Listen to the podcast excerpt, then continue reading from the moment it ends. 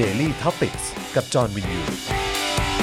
สวัสดีครับนะฮะต้อนรับทุกท่านเข้าสู่ Daily Topics Exclusive ของเราในวันนี้นะครับ อยู่กับผมจอมยูนะครับ และแน่นอนนะครับ เจ้าของรายการครับนะอาจารย์วิโรธอาลีนั่นเองครับ สวัสดีครับ สวัสดีครับคุณสวัสดีครับจอห์น สวัสดีครับสสวัวัสสดีดีคครัรับบสวัสดีนะฮะ แล้วก็เอ่อต้อนรับอาจารย์แบงค์ด้วยนะฮะอืมวันนี้มาสวัสดีครับ ช่วยดูแลการไลฟ์ของเราด้วยนะครับผมนะฮะอาจารย์เป็นไงบ้างฮะช่วงที่ผ่านมา โอ้โหอ้วมมากเพ ในราะขว่าณะเราคุยหลังไม่เนี่ยอ่วมอ่วมนี่มาประมาณ 3 ครั้งแล้วคใช่ำครั้งนะครับครั้งล่าสุดนี่คือครั้งที่ 3 ใช่ ภายในเวลาแค่ไม่ถึงเท่าไหร่15 นาทีเท่านั้นเองนะมีคำว่าอ่วมมาถึง 3 ครั้งอ้วมนะเอออันนี้ครับผมเกิดจากการที่อ่า study from home ของบรรดาลูกๆอะอืมนะฮะมัน disrupt ไอการใช้ชีวิตของเราหมดเลย เพราะเรายังต้องไปทำงานตามปกติครับแต่ผมทีนี้เมื่อเด็กต้องมาเรียนออนไลน์กันเนี่ยอืมยังไม่พอที่เราจะต้องดูแลเขาทั้งวันอืมแล้วการ เรียนออนไลน์มันไม่ใช่นึกอยู่ดีๆ มันกดแล้วมันเรียนได้ใช่ปกติอะเด็กเราก็ต้องไปเปิด มันมีเรื่องของการบ้านใช่ที่ต้องไล่ดู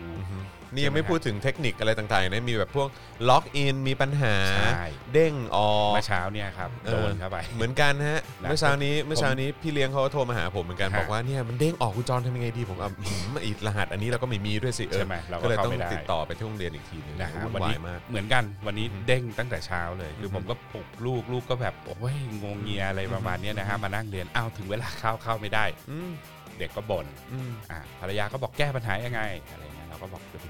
ดูเอ อโอ้ก็ปิดเปิดใหม่อะเรารับทำได้ผมแค่นี้อืมอืมก็ก็สรุปใช้ไม่ได้แล้วก็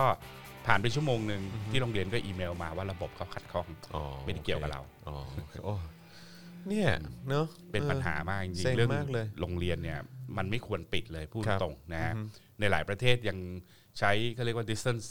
อ่า social distancing in schools เนี่ยนะฮะ เพราะว่าเด็กเนี่ยมันต้องการการออกไปวิ่งการออกกำลังกาย ใช่ การใช้ชีวิตอยู่กับเพื่อน พลังงานมันเยอะพลังงานมันเยอะแล้วผาบอกผลาญ แล้วบอกเลยการเรียนเนี่ยนะฮะเขาเรียนในห้องเขาทำการบ้าน อือฮึ หรือทำแบบฝึกหัดเขานั่งทำกับเพื่อนๆเนี่ย อืม มันสนุกกับใช่เขามากกว่า ใช่แทใช่นที่จะใช่เรียนออนไลน์ปั้ง 20 นาที แล้วสุดท้ายก็ต้องมานั่งทำกันบ้านอีกสักชั่วโมงหนึ่งเนี่ย อือฮึ เด็กเขาไม่ได้มีสมาธิมากขนาดนั้น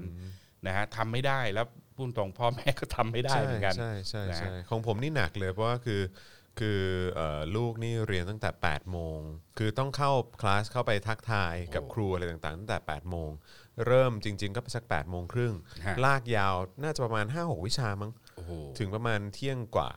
อืมโอ้แล้วก็หนื่อยแล้วก็เสร็จเหนื่อยเหนื่อยเหนื่อยมากเหนื่อยมากเหนื่อยมากแล้วผมแบบสงสารลูกมากแล้วก็แบบว่าอ๋อ มันมันแย่ๆก็แก๊ปเยียไปก็อยากให้ไปแก๊ปเยียเหมือนกันนะเออแต่คือแล้วแบบช่วงปิดเทอมก็เรียนไปฮะนี่น่ากลัวมากเลยนะฮะไม่รู้เขาจะลากยาวไปอีกผมว่าเท่ไหร่ลากยาวอืม นะฮะแล้วก็ปัญหาของมันก็คือว่าเอิ่มมันมันไม่ได้ดูผลกระทบในภาพรวมทั้งหมดอะใครจะดูแลอยู่ที่บ้านใช่ไหมพ่อแม่ไม่ได้ work from home ทุกคนซะหน่อยอะไรต่างๆเหล่านี้นะฮะแล้วก็ที่สำคัญก็คือคุณภาพการศึกษาจากการเรียนออนไลน์เนี่ยทุกที่ในโลกเขาสรุปกันหมดแล้วฮะมันไม่เวิร์กใช่มันไม่เวิร์กมันทก็ดยังแทนจะดันไม่ทุได้ ลังเนาะ ใช่ฮะนะฮะนะ เอออะโอเค ใครเข้ามาแล้วนะครับ กดไลค์แล้วก็กดแชร์ด้วยนะครับ ใครคิดถึงอาจารย์วิโรจน์นะครับ ก็ทักทายเข้ามาได้นะครับ คอมเมนต์เอ่อคอมเมนต์กันเข้ามานะครับนะแล้วก็อย่าลืมใครที่อยากจะร่วมสนับสนุนรายการนะครับ ให้มีกำลังในการเอ่อผลิต content แบบนี้ทุกๆวันนะครับ ทุกๆ สัปดาห์นะครับ ก็สามารถสนับสนุนเข้ามาได้นะครับ ทางบัญชีกสิกรไทยครับ0698975539หรือสแกน QR code ตรงนี้เลยอ่านนะครับผมจัดนะฮะมา ใช่ แล้วก็อย่าลืมนะครับ คุณสามารถสนับสนุนเราแบบรายเดือนได้ด้วยทาง YouTube Membership นะครับ กดปุ่มจอยหรือสมัครได้เลยนะครับผมอยู่ข้างปุ่ม subscribe แล้วก็อย่าลืมกดกระดิ่งด้วยนะครับจะได้เตือนทุกๆ ครั้งนะครับที่มีคลิปใหม่มานะครับมี Daily Topics on เอ่ออาจารย์วิโรจน์มา อาจารย์วัฒนาพิถึกนะครับหรือว่าล่าสุดที่ไปเอ่อฉกตัวมาได้ก็คือคุณชูวัตรอ่าเออนะฮะเดี๋ยวเดี๋ยวเดี๋ยวให้มาแกสัมาปเฉดาห์ลหยน้าเก้านิ้วคืออะไร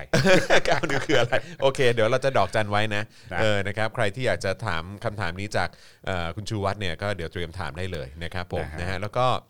อ่ออย่าลืม Facebook Supporter นะครับกดปุ่ม Become a Supporter ได้ด้วยนะครับอันนี้ก็เป็นช่องทางในการสนับสนุนแบบรายเดือนนะครับแล้วก็อย่าลืมส่งดาวเข้ามาได้ หรือว่าไปช้อปปิ้งกันที่ Spoke Dark Store ก็ได้ด้วยเหมือนกันนะครับนะฮะาเมื่อกี้เห็นคอมเมนต์ท่านหนึ่งคุณแม่บอกลูกเรียนมาปีหนึ่งแล้วนี่ ผมขออนุญาตกราบคุณแม่ คุณแม่สุดยอดมากคุณแม่สุดยอดมากทำได้ไงคุณอะแม่ครับ สุดยอดมากจริงโอ้โห แปลว่าคุณแม่นี่ต้องใช้เวลานะฮะ แล้วก็ใช่ใช้ โอ้โหความอดทนสูงมากนะ ในการที่จะสนับสนุนลูกในเศระร้าบบจังการเลยเรียเนอะนแบบออนไลน์นะเศฮะร้าเศร้าคือทำไมทำไมมันต้องเป็นอย่างนี้วะแล้วคือแบบเอออย่างอย่างที่อย่างที่อย่างที่อาจารย์วิโรจน์บอกเนี่ยแหละครับ ก็คือว่าเหมือนเขาเขาไม่มองภาพรวมหรือว่าแบบไม่มองรายละเอียดอะไรต่างๆ ที่มันจะเป็นปัญหาที่มันจะต่อเนื่องตามมาเลยใช่คือแบบว่าครับวิสัยทัศน์คุณอยู่ไหนวะนะฮะคือแบบว่าคือแล้วแล้วมันเซ็งตรงที่ว่าเนี่ยเราก็ต้องอยู่กับไอ้กับไอ้เคี้ยพวกเนี้ยมาแบบนะมา เจ็ดปีแล้วอะ ใช่ และเรื่องแบบนี้มันจะโยงกลับไปที่เนี่ยระบบการจัดการโควิดไงใช่ไหมฮะ คุณไม่เร่งตรวจให้หมด ใช่เอกชนเนี่ยมาจิกจิกจิกจิกแล้วนะ ใช่วันก่อนผมดูสภาอุดเนี่ยนะโทษสภาหอการค้าเนี่ยเขาก็ออกมาบอกว่า เฮ้ย ให้เครื่องมือเราให้ความช่วยเหลือเราเดี๋ยวเราเรามีความพร้อมลุยเองในบางเรื่องเราลุยได้ใช่ถูกไหมฮะเพราะว่ายิ่งคอนเทนยิ่งเขาเรียกว่าแยกผู้ป่วยออกจากคนที่ไม่ป่วยออกไปได้เร็วเท่าไหร่เนี่ยมันยิ่งดีกว่ามัมันยดการมันหยุดการแพร่ได้ใช่ถูกไหมฮะแล้วตรงไหนที่มันเหลือคนสองคนแยกคนออกไปแล้วเนี่ย คุณก็ปล่อยให้มันเป็นพื้นที่เศรษฐกิจทางปกติ ถ้าคุณไม่มีปัญญาเยียวยา คุณก็ปล่อยให้เขาดำเนินการไปตามปกติใช่ใช่นะฮะไม่ใช่ทุกอย่างกูต้องรอประชุมสบคชุดเล็กชุดแล้วใหญ่กูชุดพ่อแล้วกูชุดต้องรแม่อมึงแล้วก็ต้องครอมฟังต้องรอฟังเอ่อคำบัญชาจากประยุทธ์จันทร์โอชาใช่ไหมฮะ เป็นคนเคาะแล้วแล้แล้ววคนลองเคาะคิดคนดูเดียวจริงๆนะแล้วลองคิดดูเป็นคนเคาะคนเดียวที่ไม่มีสมองอะใช่ ใช่ไหมใช่แล้วคือเนี่ยคือวิกฤตทุกอย่างโอ้ในประเทศตอนนี้แม่งพังที่หายไปปวงเศรษฐกิจโควิด โอ้โห แบบความเอ่อเรื่องของการเมืองอะไรต่างๆ ในประเทศเราคือแม่งพังทลาย เพราะทุกอย่างแม่งรวมศูนย์อยู่ที่ใครอยู่ที่ไอ้เฮียตู่คนเดียวเนี่ยแหละเออนะฮะแล้วลองคิดดูอะทุกอย่างรวมสุดอยู่ที่คนไม่มีสมองทีนี้ใช่เวลาเขาฟังเนี่ยมันก็สเปะสปะไปเรื่อย นะเจ้าสัวใกล้หน่อยกระซิบข้างหูอะอาจจะไม่กระทบเขาอาจจะทำให้เขาได้ประโยชน์แต่ถามว่าคนอื่น ๆ คนทั่วไปเนี่ยที่อยู่ในสังคมเนี่ยกูจะเอาที่ไหนไปกระซิบมึงแม่งไม่ฟังใครเลยอะมึงไม่มีพารามิเตอร์อะไรในการฟังประชาชนเลย มีเสียงกลับไปจากประชาชน มึงก็ส่งสุนัขมึงสี่ห้าตัวออกมาเห่าๆกันนะฮะใช่ ดูถูกประชาชนเข้าไปใช่อีกนี่ล่าสุดยิ่งโกรธเลยนะ มีคนถามเรื่องงบประมาณกองกลาโหมอะว่าลดไหมอ๋อเขาบอกไม่ลดใช่ห้าใช่ใช่ใช่นะใช่ฮะใช่เขาบอกยัเป็นเรื่องจะซื้ออยู่เป็นเรื่องรัฐบาลกับกองทัพนะฮะใช่ประชาชนอในย่าความหมายเสืก็อกครับคือผมอย่าเสือกอย่าเสือกครับผมประไม่ชาอชนย่างอย่านี้ก็เสือได้กด้วยแหละฮะเงินเปลี่ยนมือแล้วนะจ่ายนะภาษีแล้วนะฮะก็เงินไม่ใช่ของคุณแล้วนะครับมันเป็นเงินของประยุทธ์และพรรคพวกครับเนี่ยเนี่ยอาจารย์เอกชัยมาและลูกสามท่านนี่เรียนนะเออออาจารย์เหนื่อยจริงๆของผมนี่คือ เครื่องมือทำมาหากินหมดคุณจรมือคอมพิวเตอร์ต้องให้คนอื่นหมดเมื่อวานผมก็ต้องไปซื้อไปไปซื้อใหม่อะไปหาซื้ออสุดท้ายผมก็ถ่ายอาจารย์พิษไม่ได้ขายโถ่เอ้ยเนี่ย เศร้าจังเลยเนอะมีปัญหาเศนะร้าเศร้า นะฮะแล้วคุณจะสอนกันยังไงในบ้านเนี่ยคุณสอนอยู่ห้องลูกเรียนอยู่ห้องใช่ไหมภรรยาก็ต้องทำงาน work from home เนี่ย แถมผมมีตัวเล็กนะ วิ่งไปวิ่งมานี่อ้วกนะฮะ เนี่ยแล้วอย่างคุณ ชื่อชื่อคุณคุณจรีวันใช่ไหมฮะจรีวันบอกว่าลูกสองคนด้วยคนหนึ่งก็โอ้โหคืออยู่อยู่อนุบาลกิจการใช่ไหมฮะอ่า อีกคนหนึ่งอยู่ปสามเนี่ยพอๆกันเลยลูกแล้วคือผมแบบเข้าใจปะคือแล้วถ้าเกิดว่า คุณพ่อต้องไปทำงานหรือว่าแบบอ่าอะไรอย่างเงี้ยคือแบบเราไม่มีคนช่วยอะแล้วคือแบบว่าเราต้องดูแลสองคนน่ะนะ แล้วคุณแม่ต้องทำงานด้วยอะไรอย่างเงี้ยนะคือแบบว่าอื้อหือมันจะหนักขนาดไหนแล้ว ยังไม่พบยังไม่พอนะกลับบ้านมาเดี๋ยวพ่อไปทำงานกลับมาเดี๋ยวโดนต่อว่าต่อเออ นี่ขอระบาย ครับผมเออฮะก็นะต้องรับมือกันไปนะฮะ นะครับต้อนรับคุณอินดิตี้ด้วยนะฮะเป็น new member ใหม่ของเราสโอ้วัสดีขอบนะคุณครับ สวัสดีครับ นะครับผมนะฮะน้ำมันขึ้นราคาเพราะมีการบวกภาษีจะได้จะได้เงินสดรายวันครับนะฮะแหม นะฮะก็ไม่ถึงอ๋อตอนนี้ขดราคามันขึ้นเหรอ ราคาขึ้นผมฮะไม่ได้เพาะว่าขับรถเลยช่วงมันเป็นนี้ปกติฮะเพราะว่าหน้าหนาวเนี่ยอ่าความต้องการใช้พลังงานในโลกตะวันตกยิ่งหิมะตกเนี่ยอ่าจะใช้มากขึ้นมันโอก็เคจะไปผลักให้อ๋อมันก็ราไปคาผลิตสะกิดมากตรงขึ้นนี้ขึ้นแล้วก็ถามว่าสำหรับพวกโอเปกสำหรับพวกอะไรนี่คือโอกาสหาเงิน ไม่ต้องไปเพิ่มกำมัลันงคือการช่วงผลิตเนี้ยเนาะหรือแอบก็ได้ครับผมแต่ว่าให้ราคามันวิ่งขึ้นไปก่อนให้เขาเมคมันนี่นิดนึงโอเคนะฮะโอเคนะครับ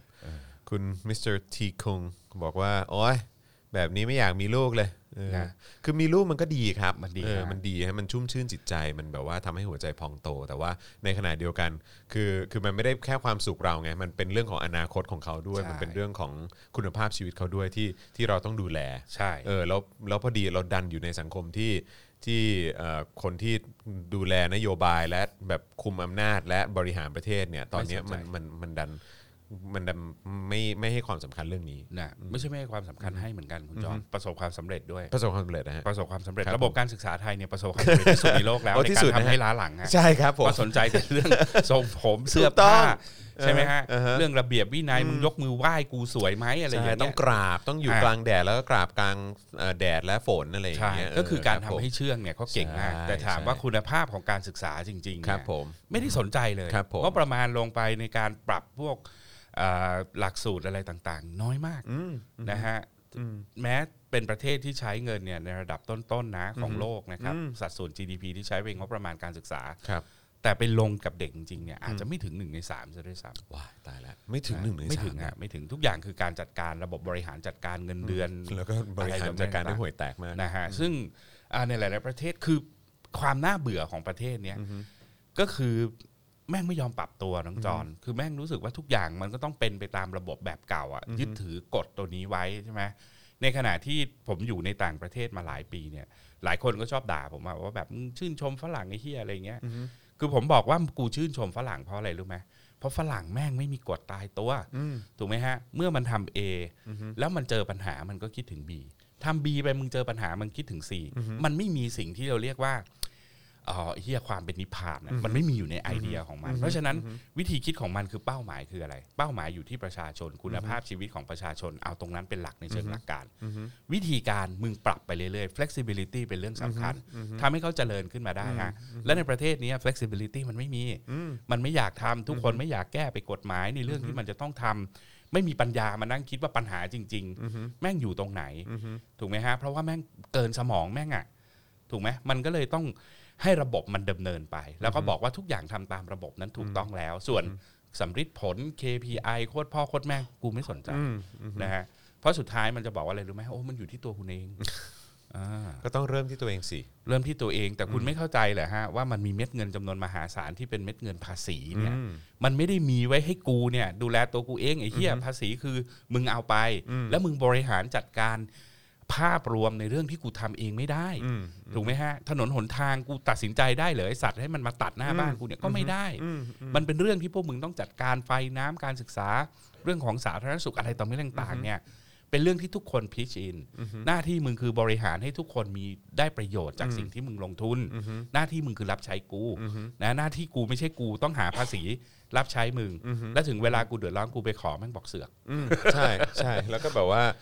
แบบเหมือนแบบประชาชนเรื่องเยอะอะไรอย่างเงี้ยอ่าเออซึ่งแบบว่าอ้าวไอ้ห่าคือถ้าเกิดมึงทำไม่ได้มึงก็ออกไปสิใช่ไหมคือแบบก็แค่เท่านั้นเองหน้ามาอยู่ตรงนี้ทำไมแล้วเออ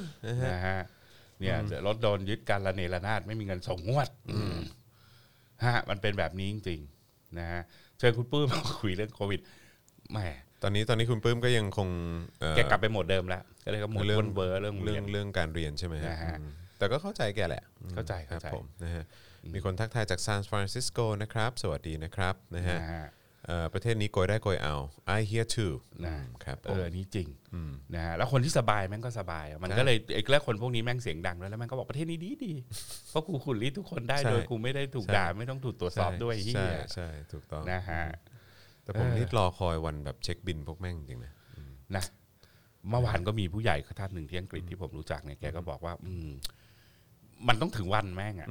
ที่มันต้องไปอะใช่ สักวันหนึ่งอะนะฮะแต่เราช่วยกันเล็กหน่อยก็ใช่ดี ใช่ใช่นะ คือเดี๋ยวมันก็ไปฮะ แล้วเดี๋ยวพอมันไปปุ๊บเนี่ยก็ถึงเวลาที่เราได้เช็คบินอะอืมเออนะครับฮก็ นี่ไงปิดสถานกิจการมาจะ 20 วันแล้ว ยังไม่ได้ชดเชยเยียวยา คือแม่งตลกกับวิธีคิดน้องจอนครับ ปิดก่อนแล้วกูให้คิดว่ากูจะช่วยยังไง อืม แทนที่มึงคิดว่าถ้ามึงจะ full lockdown partial lockdown อะ partial lockdown มีมาตรการยังไงบ้าง มึงคิดออกทันทีเลยนะ เอาถ้าเป็นผมนะ ก็พอจะเดาได้ว่าอ่า มันจะเกิดผลกระทบที่ไหน ใช้เวลาหนึ่งอะสัปดาห์ก็คอมไพล์ข้อมูลได้หมดแล้ว ถูกไหมอ่าถ้าจังหวัดนี้ปิดอ่ามีโรงงานเดือดร้อนกี่โรงงานโรงร้านอาหารที่จะถูกปิดมันเท่าไหร่ไปเคาะตัวเลขมานะฮะว่าคุณจะเยียวยาในระดับเหล่านี้อย่างไร เรื่องนี้ยังไง แล้วคุณก็ทำไปตามนั้น ไม่ต้องไปกังวลว่าแบบแม่งจะล่วนไหล แม่งจะอะไรสุดท้ายคนไปใช้เงินอยู่ดีอะฮะถูกไหมทีนี้ระบบก็คือว่า ที่มันมีปัญหาในเรื่องล่วไหลเนี่ยเงื่อนไขพื้นฐานจริง ๆ ก็คือ มึงไม่มีข้อมูลหนึ่งสองมันมีคนอยู่ในเศรษฐกิจใต้ดินเยอะ หน้าที่มึงคือยกคนอีก 40%ที่อยู่ในเศรษฐกิจใต้ดินให้ขึ้นมาเป็นอยู่บนในระบบคำถามคือทำไมเขาไม่อยู่ในระบบ เพราะมึงไม่แฟร์กับเขาถูกไหมฮะ มึงถามว่าคนที่ทำหาบเล่แผงลอยหรือว่าเปิดรถเข็นขายเนี่ยมึงจะใช้อัตราภาษีแบบอ่า ธุรกิจ SME มันไม่ได้ ถูกไหมมันจะต้องมีวิธีรูปแบบในการจัดการการเก็บรายได้ และให้บริการเขากลับเนี่ยอีกวิธีหนึ่งคนถึงจะยอมเข้ามา เพราะเขาเข้ามาในระบบ แล้วเขาจะได้อะไรบ้างครับเข้าสู่อ่าเงินทุนดอกเบี้ยถูกได้ไหมอ่าเข้าสู่ระบบประกันสังคม โดยไม่ต้องยุ่งยากมากได้เฮลท์แคร์ได้นู่นได้นี่การศึกษา อย่างนี้คนก็อยากเข้าสิแต่ทุกวันนี้มันเป็นระบบช่วยเหลือตัวเองซะเป็นหลักอยู่แล้ว เพราะฉะนั้นมันไม่ได้เอื้อให้คนขึ้นมาบนระบบและ จ่ายภาษี หรือถ้าจ่ายภาษีไม่ได้มึงก็จะได้รู้ว่า มันมีประชากรกี่เปอร์เซ็นต์ในประเทศนี้มีรายได้ต่ำกว่าใช่ไหมเส้นที่คุณสามารถที่จะเก็บภาษีเนี่ยได้เนี่ยคุณก็จะได้อาจฉีดเม็ดเงินลงไป ให้ตรงจุดไปปรับโครงสร้างให้ตรงจุดให้คนเหล่านี้เนี่ยได้มีโอกาสและมีศักยภาพในการสร้างรายได้ให้ฟื้นขึ้นมาใช่ไหมฮะและมีรายได้เกินฐานเงินเดือนของอ่าโทษโทษนะฮะฐานภาษี ก็คือผมเข้าใจว่าเฉลี่ย 20,000 บาทเนี่ย ให้เขาแล้วคุณก็ดึงกลับมา มีคนมากมายในเศรษฐกิจนี้นะฮะยังที่ทำอะไรได้อีกเยยอะรายได้นะไม่ถึง มันยังทำได้อีกเยอะประเด็นคือ 7 ปีไม่ทำเหี้ยอะไรกันเลยเนี่ยเจ็ดคือและไม่ตอนนี้คือเทคโนโลยีแม่ง permit ให้มึงทำสิ่งเหล่านี้ได้ไม่ยากด้วย แต่มึงไม่ทำเออนะนะนี่ไงอ่าอังกฤษประกาศล็อกดาวน์รัฐมนตรีคลังประกาศเยียวยาเก้าพันปอนด์คือคุณต้องเข้าใจ basic พื้นฐานของฝรั่งเนี่ยอ่า ประชาชนใช่ไหมฮะเศรษฐกิจมันจะผูกกับแรงงานเสมออ full employment เป็นเรื่องที่จำเป็นที่สุด แล้วมันกลับมาที่ลอจิกเดิมก็คือว่าถ้าทุกคนทำงาน ทุกคนเสียภาษี รัฐไม่เอาเงินไปใช้ ถูกไหมฮะ การยิ่งทำให้คนเข้าสู่งานเท่าไหร่ทำงานมากเท่าไหร่ มีรายได้มากขึ้นเท่าไหร่ คือศักยภาพของงานมันเพิ่มขึ้น มันจะทำให้รัฐเก็บภาษีได้มากขึ้น เมื่อเกิดวิกฤตนี่ไม่ใช่สภาพปกติ เพราะฉะนั้นรัฐแม่งต้องเอาเงินที่มึงเก็บมาเนี่ยอัดฉีดเข้าไป แล้วพวกนี้ยอมเป็นหนี้เป็นแบบหนี้เกิน GDP เนี่ยเกิน 200%ก็มีถูกไหมฮะเพราะอะไรเพราะเขาไม่ต้องการให้คนตกงาน ไม่ต้องการให้ครัวเรือนมันได้รับผลกระทบมากจนเกินไป บ้านเรานี่คือหนี้ของรัฐน้อยหนี้ประชาชนแม่งทะลุเพดานขึ้นไปทุกวันนะฮะมีจันปรานปีแกคำนวณให้นะครับ ใช้ข้อมูลจากอ่าสำนักงานสถิติเนี่ยครับแกบอกในรอบหลายปีที่ผ่านมารายได้เราเพิ่มประมาณครอบครัวละ30 บาทต่อเดือนนะรายจ่ายเพิ่ม 500 คุณขาดทุน 400 470 บาทอะทุกเดือน แล้วมันไปอยู่ไหนมันก็ไปอยู่ในบัตรเครดิตบ้าง ไปอยู่ในการกู้นอกระบบบ้างกู้หนี้ยืมสินญาติพี่น้องอะไรอย่างนี้บ้าง แล้วมันก็สะท้อนออกมาในตัวเลขในเชิง GDP อะครับและคิดดูมึง 90%น่ะมึงหาเงินประเทศนี้หาเงินได้ร้อยบาท 90 บาทแม่งเป็นหนี้อะแล้วมึงมีเส้นเหลืออยู่นิดนึงคือ 10%ที่ว่าเนี่ยนะฮะแล้วคุณคิดดู 10%ถ้าคุณไปดูจริงๆเนี่ยมันไปกระจุกตัวอยู่กับใคร คนที่เหลือแม่งตายนะครับแม่งแทบไม่มีอนาคตเลยนะใช่เพราะฉะนั้นเนี่ยนะครับมันต้องมันต้องเปลี่ยนวิธีคิดอย่างหน้ามือเป็นหลังตีนนะนะฮะถ้าเป็นไปได้ผมว่าไล่คนออกให้หมดนะครับ ในกระทรวงการคลังด้วยนะ ในความรู้สึกของผม TDI นี่แม่งควรจะถูกปิดไปเลยนะรวมไปถึงแบงค์ชาตินี่มีคนเก่งๆเยอะเวลาเขาทำงานวิชาการออกมาเนี่ยแม่งเป๊ะเข้าใจปัญหา แต่เอาเข้าจริงมึง implement แม่งไม่ได้ มึงไม่สามารถผลักมันไปสู่นโยบายที่รัฐบาลงับไปใช้เพื่อก่อให้เกิดการแก้ปัญหาได้ มึง พุชไม่ได้แม่งน่าเสียดายใช่ไหมฮะกระทรวงการคลังก็นี่แหละ มึงก็นั่งแจกไปมึงหาวิธีแจกเงินใช่ไหมตามโครงการต่างๆ ไม่ใช่ไม่ดีนะ ดีแต่มึงทำให้ดีกว่านี้ได้ไหมได้ทำให้มันมีประสิทธิภาพมากกว่านี้ได้ไหมได้นะฮะแต่มึงไม่ทำงงเศร้าเศร้านะครับนะนะฮะอะโอเคนะครับ ก็วันนี้จริง ๆ แล้วเรามีประเด็นที่จะมาคุยกันเกี่ยวกับเรื่องของ universal basic income นั่นเองอืม นะครับนะเราอยากจะคุยกันในประเด็นที่ว่ามันเป็นไปได้ไหม ในเมืองไทยใช่ไหมฮะเออนะครับผมเป็นไปได้ไหมแต่ต้องไปดูในโลกก่อนนะฮะว่าแม่งเกิดอะไรขึ้นนะครับ คือชุดวิธีคิดเนี่ยมันมันมาพร้อมกับไอ้ fourth industrial revolution ครับรู้สึกคนเปิดประเด็นที่หมายถึงว่าคุยทำให้เกิด discussion ของเรื่องนี้อย่างอย่างหนักหนานี่คือบิลเกตส์นะครับผมบิลเกตส์บอกว่าไอการเกิดไอ industrial revolution ในครั้งที่ 4 เนี่ย หัวใจของมัน และการเกิด industrial revolution ในทุกครั้งเนี่ยคือมันลดคนลดการใช้งานของคนลงนะฮะมีเครื่องจักรมีอะไรมา และรอบนี้ตัวเทคโนโลยีเนี่ยโดยเฉพาะ AI ที่มันพัฒนาขึ้นมา robotics ซึ่งมันมี ability ที่มี AI ผูกอยู่ด้วยเนี่ยมันจะทำให้งานลดน้อยลงในทาง geopolitical and geoeconomic system นะคือความขัดแย้งระหว่างภูมิรัฐศาสตร์และภูมิเศรษฐศาสตร์เนี่ยครับเทคโนโลยีมันจะ permit ให้งานมันกลับบ้านมากขึ้น เช่น ญี่ปุ่นแม่งบอกว่ากูสามารถอ่า ผลิตกล้องถ่ายรูปผลิตอะไรนู่นนี่ที่เคยกระจายอยู่ใน Southeast Asia หรืออยู่ในเมืองจีนเนี่ยกลับบ้านครับได้หมดเลยครับผมนะฮะเพราะแม่ง permit เพื่ออะไรบิลเกตส์ก็บอกว่าถ้าถ้าเทคโนโลยีนี้เกิดนะฮะเกิดไอ้ transformation ในลักษณะแบบนี้สิ่งที่เกิดขึ้นคือคนตกงานและคนจะเอาเงินมาจากไหนนะฮะเพราะฉะนั้นบิลเกตก็ไปเล่นประเด็นที่ว่ามึงต้อง tax พวกหุ่นยนต์ tax พวก AI เหรออ่า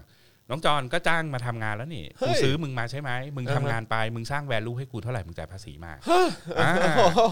ถูกต้องนะ แล้วเขาจะได้เอาเงินตัวนี้ไปให้สวัสดิการใช่ไหมฮะและสวัสดิการนี้ที่เขาเถียงกันเนี่ยบอกแต่ถ้าไปบริหารจัดการแบบเดิม ก็ไม่เกิดประโยชน์อะไร เขาก็เลยเริ่มมีการพูดถึงไอ้ universal basic income ซึ่งจริงๆแม่งพูดมาร้อยสองร้อยปีแล้วล่ะครับแต่ว่ามันก็เอามาพูดกันใหม่ในรอบนี้นะครับ เรื่องที่สองนะฮะอ่า ก็เรียกว่า approach ที่สองก็คือว่าพอไปดูไอ้โครงสร้างเศรษฐกิจโลกจำได้ไหมวันแรกที่เราคุยกันเนี่ยเราพบว่าไอ้เงินที่อยู่ในเศรษฐกิจจริงเนี่ยสิบาทเนี่ยแม่งอยู่ในโลกการเงินที่ลอยอยู่ข้างนอก ซึ่งรัฐแม่งเข้าไปแทบไม่ได้เนี่ยสิบเท่าแล้วสิบเท่าที่ว่าเนี่ยแม่งอยู่ในมือคนหนึ่งเปอร์เซ็นต์เพราะฉะนั้นคือไอ้ UBI เนี่ยมันคือการดึงสิ่งเหล่านี้กลับเข้ามา ให้มันเกิดเขาเรียกว่า value ในระบบเศรษฐกิจมากขึ้น แล้ววิธีการที่จะจ่ายก็คือว่า มึงไป tax ให้มัน progressive มากขึ้น ครับ และเอามาแจกฮะแต่แจกเพื่ออะไร แจกเพื่อที่จะให้ทุกคนได้เงินตัวนี้แล้วเอาไปใช้ทำอะไรฮะแม่งบริโภคบริโภคก็แปลว่าอะไรเงินมันจะวิ่งกลับเข้าไปข้างบนอยู่ดีแต่มันจะแค่ทำให้การที่ไอตัวบริษัท finance พวกคนรวยๆต่างๆเนี่ยพูดง่ายคือมึงมา invest ในการใช้จ่าย อันมันจะกระตุ้นให้เกิดงาน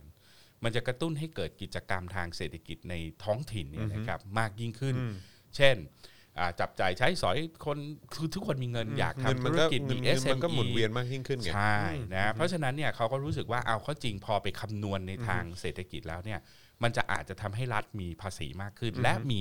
วเขาเรียกว่าวอลลุ่มหรือแวลูทางเศรษฐกิจเพิ่มขึ้นด้วยนะฮะแล้วมันก็จะดีสำหรับไอ้คนรวยอินคือเดีมัยนอยู่คือดีมันมันได้กันหมดไงมันได้กันหมดมันมันได้กันหมด approach ที่ 3 ก็คือการตีความในเรื่องของเขาเรียกว่า value ของงานอ่า น้องจอนเราทำงานเราเสียภาษีปกติถามว่าแม่บ้านภรรยาเราอย่างเงี้ยอยู่บ้านเลี้ยงลูกเนี่ยควรจะได้ไหมเออ มันก็ควรจะได้ปะเพราะว่าเขาก็ทำงานถูกไหมแต่โอเคก็อาจจะล้างจานเขาอาจจะเลี้ยงลูกอ่าคนที่เป็นแม่บ้านอะไรต่างๆเหล่านี้เนี่ยเขาเป็นคนสำคัญซะด้วยซ้ำที่มันสร้างพื้นฐานเพื่อที่จะสร้าง human resource ไปสู่การหาผลประโยชน์ในทางเศรษฐกิจในอนาคต เพราะฉะนั้นพวกนี้ก็ต้องได้ เพราะฉะนั้น UBI มันก็มาถึงจุดที่ว่า เฮ้ยเราควรจะตีค่าของแรงงานเนี่ย value ของมันเนี่ยที่มันค่อนข้างกว้างนะครับ แล้วไอ้ดึงแท็บเงินตัวเนี้ยเอามาให้ ทีนี้จะให้ระดับไหน อันนี้ก็จะเป็นสิ่งที่เขาเถียงกัน ว่าให้ระดับให้พ้นความยากจนอ่าเพื่อแก้ไขความเหลื่อมล้ำนะฮะพูดง่ายก็คือให้เฉพาะคนกลุ่มบางคน หรือให้ทุกคนนะครับในตัวเลขที่เท่ากันนะฮะหรือว่าอ่าให้เฉพาะพื้นที่ อ่านะฮะซึ่งมันมันแล้วแต่ว่าคุณจะคิด มันก็จะมีคำว่า universal basic income มี universal partial basic income มีหลากหลายรูปแบบครับแต่ไอเดียมันเหมือนกันหมดนะฮะก็คือว่าการดึงเงินจากข้างบนลงมาข้างล่าง การที่ทำให้ข้างล่างมีกิจกรรมทางเศรษฐกิจ เพราะมันถูก disrupt จากเทคโนโลยีนะฮะแล้วมันลดความเหลื่อมล้ำนะฮะลดความยากจนไปด้วยครับในเวลาเดียวกัน ดึงทุกคนขึ้นมาอยู่เขาเรียกว่าเหนือ นะครับภาษีเหนือเขาเรียกว่าอะไรรายได้ที่มันอ่าอาจบางคนบอกดูเส้นความยากจน บางคนบอกว่าเอาดูที่เส้น line tax เลย ก็คือว่าถ้าค่าเฉลี่ยเราอยู่ที่ 20,000 บาทต่อเดือนเราถึงจะเสียภาษี 10%ได้เนี่ยไปไปจ่ายให้เกลี่ยให้มันทุกคนได้รายได้สูงขึ้นมาตรงนี้ ทุกคนจะได้เสีย 10%จากไอ้สองหมื่นคือ 2,000เนี่ยเข้าสู่ระบบ มันก็จะช่วยทำให้ก็เม็ดดีกเงินว่ามันไงหมุนเวียนมากยิ่งขึ้น แต่ เผด็จการไม่ชอบหรอก เพราะมันมาพร้อมอะไรในทางการเมืองมันมาพร้อมสำนึกว่ากูจ่ายภาษีแล้วกูขอเรียกร้อง1 2 3 4 5ให้มีประสิทธิภาพมากกว่านี้ อันนี้สำหรับเผด็จการแม่งอาจจะไม่ชอบนะแต่ในประเทศที่มีความเป็นประชาธิปไตยสูง อ่าเขาก็จะมีความรู้สึกว่าไอ้สิ่งนี้แหละ มันจะช่วยสร้างสิ่งที่เรียกว่าซิติเซนนะขึ้นมาอย่างเป็นระบบ ถูกไหมฮะผมทำงานผมจ่าย ผมก็อยากได้ถนนดีขึ้น ผมต้องการไฟดีขึ้น ผมอยากให้รถมาเก็บขยะสัปดาห์ละสองครั้ง ถูกไหมฮะผมต้องการที่จะไปโรงพยาบาลโดยไม่ต้องรอคิวนานจนเกินไปอะไรต่างๆเหล่านี้เนี่ยมันจะมาพร้อม ๆกันนะฮะสำหรับศตวรรษที่ 21 โดยเฉพาะครึ่งหลังเนี่ยไอ้ตัวเนี้ยมันจะกลายเป็นเทรนด์ที่มันจะ push นะครับให้ทุกอย่างเนี่ยมันดีขึ้น ทีนี้ มีที่ไหนทำหรือยังอะนะมีที่ไหนทำหรือยัง คือในสวิสพยายามทำนะฮะแล้วก็มีการทดลอง แล้วมีทำ referendumครัสบรุปประชาชนแม่งไม่เอาเว้ยเอ้าประชาชนไม่เอาอ่าแต่พอเขาไปดูในรายละเอียดผมเป็นรัฐสวัสดิการอยู่แล้วไงจะไปอ๋อทำไมโเคือคนแม่งโอเคอยู่ครับแล้วผมนะมีประเทศหนึ่งซึ่งตอนนี้กำลังผลักดันเป็นกฎหมายเลยนะคือสเปนสเปนนี่ซีเรียสกับเรื่องนี้มาก แล้วโควิดเนี่ยมันทำให้หลายประเทศเอามาใช้ เช่นในอังกฤษเนี่ยอย่างที่เห็นนะนะครับว่าพอเกิดเรื่องปั๊บรัฐ เรื่องการจ้างงานถูกไหมแม้คุณไม่ทำงานแต่เราจะเปย์คุณอืมเท่าไหร่ ในอเมริกามีเรื่องของคนที่อยู่ในระบบภาษีก็จะได้เช็คพันสองดอลลาร์อะไรอย่างเงี้ยคือมันเริ่มมาแล้วครับทีนี้ตอนนี้นักเศรษฐศาสตร์มันก็จะพยายามที่จะไปศึกษาผลกระทบทั้งในด้านลบและด้านบวกของมันว่าเป็นยังไงนะครับ ถ้ามันมีผลบวกในทางเศรษฐกิจเนี่ยมีโอกาสสูงมาก ซึ่งเราจะเห็นไอ้พวกนโยบายในลักษณะแบบนี้ถูกปรับมาใช้มากยิ่งขึ้นนะครับเพื่อ แก้ปัญหาความเหลื่อมล้ำผลกระทบทางเศรษฐกิจจากโควิด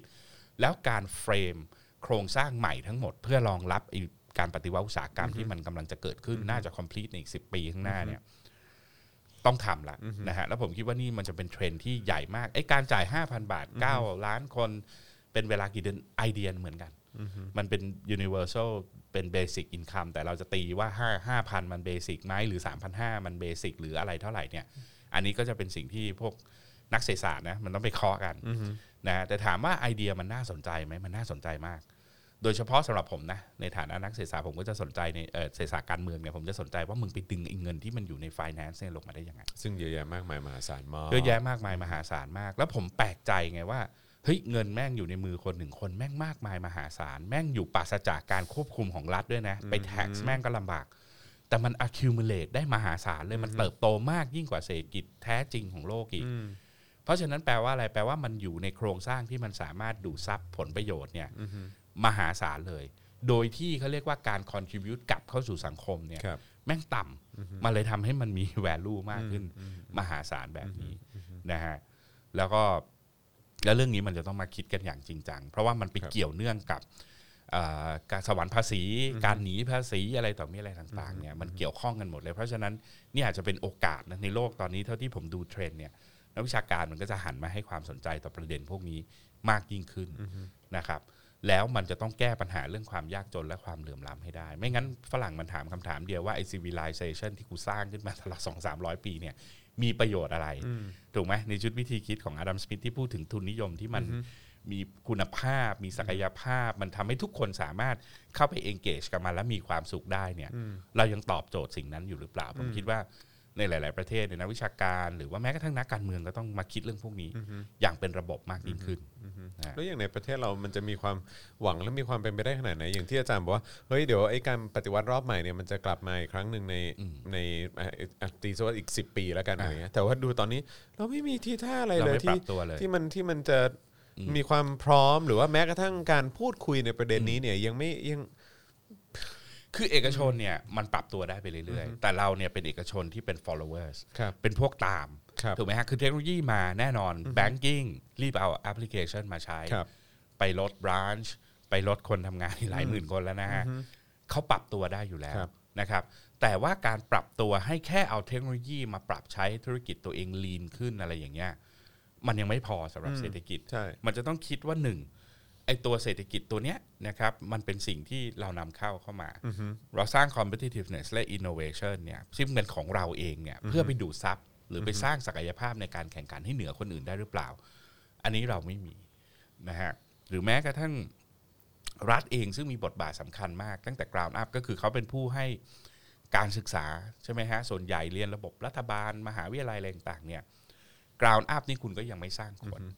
สร้างไอชุดวิธีคิดให้เครื่องมือเขาในการปรับตัวกับสิ่งเหล่านี้เนี่ยมันก็จะทำให้เราปรับตัวได้ไหมขออภัยนะครับหกสิบเจ็ดสิบเปอร์เซ็นเนี่ยเอกชนมันปรับได้อยู่แล้ว แต่ถามว่าไอสิ่งที่มันกระตุ้นให้เอกชนเรามีศักยภาพมากขึ้น อันนี้มันจะเป็นเรื่องกฎหมาย เรื่อง supporting system เรื่องของระบบการศึกษาครับใช่ไหมฮะอ่าการพูดง่ายคือการสร้าง mindset ที่เราเชื่อมกับโลกมากขึ้นเนี่ยไอ้สามอย่างเนี่ยอันนี้เป็นเรื่องสำคัญมาก ซึ่งส มันจะต้องได้รับการเปลี่ยนแปลง เราถึงจะไปต่อได้ครับนะฮะไม่งั้นเนี่ยตายฮะนะอย่างบางประเทศนี่น่าเห็นน่าสนใจนะอย่างอินโดนีเซียเนี่ยถามว่าศักยภาพของรัฐเป็นยังไงดีไหมใช้ได้ระดับหนึ่งแต่ถามว่าต่ำกว่าเราไหม่ต่ำกว่าอืมเพราะหนึ่งมันเป็นเกาะแก่งเยอะแยะไปหมดแล้วมันแตกกระจายมีประชากรเยอะเยอะมากใช่ไหมฮะแต่วิธีการของเขาที่มันทำให้เขามีพวกยูนิคอร์นมีอะไรพวกนี้ได้ก็คือ รัฐแม่งไม่ไปเสือกอืมก็คือ เดิมเนี่ยไม่ได้มี infrastructure แต่ปล่อยให้เขาทำบ้านเราเนี่ยกลายเป็นว่าจำตอนบิตคอยมันเป็นดราม่าได้ไหมครับผมเฮ้ยไม่อนุญาตนะอะเราไม่รับผิดชอบนะอะแล้วแล้วพอมีกฎหมายเขาบอกว่ากูจะเก็บอะไรนะภาษียี่สิบสามสิบเปอร์เซ็นต์อะไรเงี้ยมันแพงมากอะใช่ไหมสำหรับฟรีเนี่ยมึงก็ทำให้ตาย แต่ถามว่าไอ้กิจกรรมสำหรับคนที่เล่นเหล่านี้เขายังทำอยู่ไหมเขาทำแต่เขาไปทำที่อื่นไอ้ควายนะพวกมึงก็ไม่ได้อะไร พวกมึงก็ไม่ได้อะไรใช่เพราะฉะนั้นเนี่ย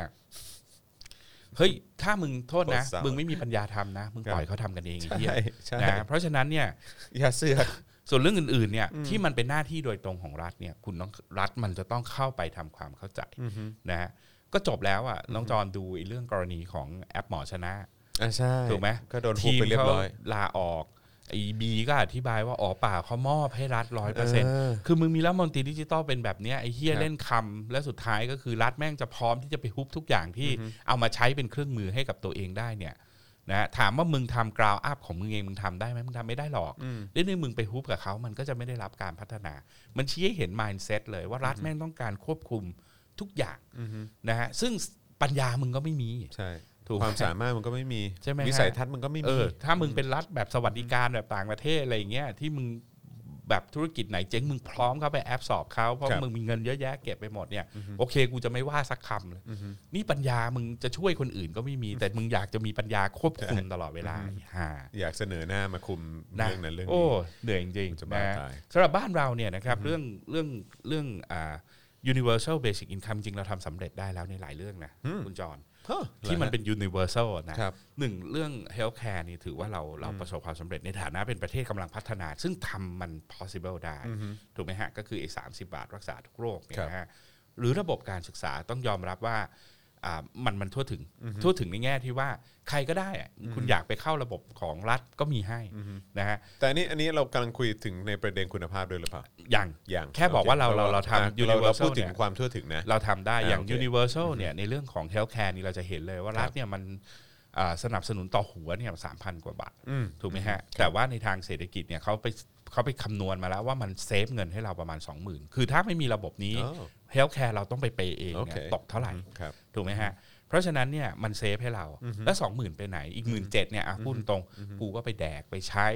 ถูกไหมฮะ ไปซื้อข้าวของไอ้ตัวนี้แหละครับ มันเป็นเม็ดเงินภาษีที่มันวิ่งเข้าไป กลับเข้ามาที่มันจ่ายสามพันครับผม ไอ้เหี้ยไม่ใช่คุณนุ๊กไม่ใช่เขาเรียกว่าอะไรสวัสดีเขาเรียกว่าอะไร ไม่ใช่มึงสองคอกูนะไอ้เหี้ยมันเงินพวกกูนั้นนะอืมใช่ แต่อย่างน้อยเขาไป set up ระบบให้มันบริหารจัดการได้อย่างเป็นระบบเรื่องการศึกษาก็เช่นเดียวกัน เรา จ่ายเม็ดเงินภาษีเนี่ยสัดส่วนต่อ GDP ต่อการศึกษาเนี่ยถือว่าสูงเท่ากับประเทศที่พัฒนาแล้วโทษนะครับ อังกฤษกับสิงคโปร์ไม่งใช้น้อยกว่าเราอะแต่เมื่อเรา universal แล้วเรามาดูเรื่องของคุณภาพของมันอะทุกวันนี้เรามีปัญหาเรื่องรายได้ของคนที่เอ่อเขาเรียกว่าอยู่ภายใต้เส้นความยากจนบ้านเรามีนะครับ ไม่ใช่ไม่มีคุณไปดูชาวนาเถอะค่าเฉลี่ยเขาต่อปีเนี่ย วันหนึ่งตกไม่ถึง 300 บาทจะด้วยซ้ำครับไอ้เรื่องพวกนี้มันไม่คุยกันเลยใช่นะ จะไปช่วยเขายังไง ทีนี้มันก็เลยต้องมานั่งสู่ประเด็นว่า โอเค ถ้าคุณไปทำในแต่ละโครงการมันก็โอเคอะนะระดับหนึ่งเพราะมัน manage ได้ แต่ถามว่าถ้าคุณตุ้มทำ universal เลยอย่างเงี้ยเป็นไปได้ไหมโดยเฉพาะการไปแก้ความยากจนและลดความเหลื่อมล้ำอันนี้ก็เป็น possibility ที่มันทำได้เอ้าอาจารย์คิดว่าทำได้เหรอผมว่าทำได้ทำได้แต่ว่าเหมือนทุกครั้งอะทุกอย่างอะในโลกเนี้ยไอ้ generation แรกที่อยากเห็นไอ้สิ่งเหล่านี้เกิดเนี่ย คุณอย่าคิดถึงประโยชน์ของตัวเองซะทีเดียว แน่นอนคุณอาจจะได้ประโยชน์ แต่ว่ามันอาจจะใช้เวลา 4-5 ปีกว่าระบบจะเข้าที่เข้าทาง แต่ถ้าคุณคิดถึง generation ข้างหน้าเนี่ยโอ้ประโยชน์มันมหาศาลนะฮะอย่างถามผมว่าจากค่าเฉลี่ยเนี่ยนะครับเราเฉลี่ยเนี่ยรายได้ต่อหัวของประชากรคนไทยอยู่ประมาณ 5 6พันเหรียญสหรัฐประมาณเนี้ยนะฮะก็ตกเท่าไหร่ห้าหกห้าสามสิบห้าก็ประมาณแสนประมาณแสนห้าต่อปี เอาไปหารก็เหลือหมื่นกว่าบาทเนี่ยเออคุณจะไปเพิ่มมันยังไงนะฮะ อะรัฐบาลทำแล้วนะแจกบัตรคนจน 14 ล้านคน คนละ 300 500 เพื่อที่จะดันให้ตัวเลขค่าเฉลี่ยเนี่ยมันเพิ่มสูงขึ้นทำได้ไหมเห็นปะแม่งทำได้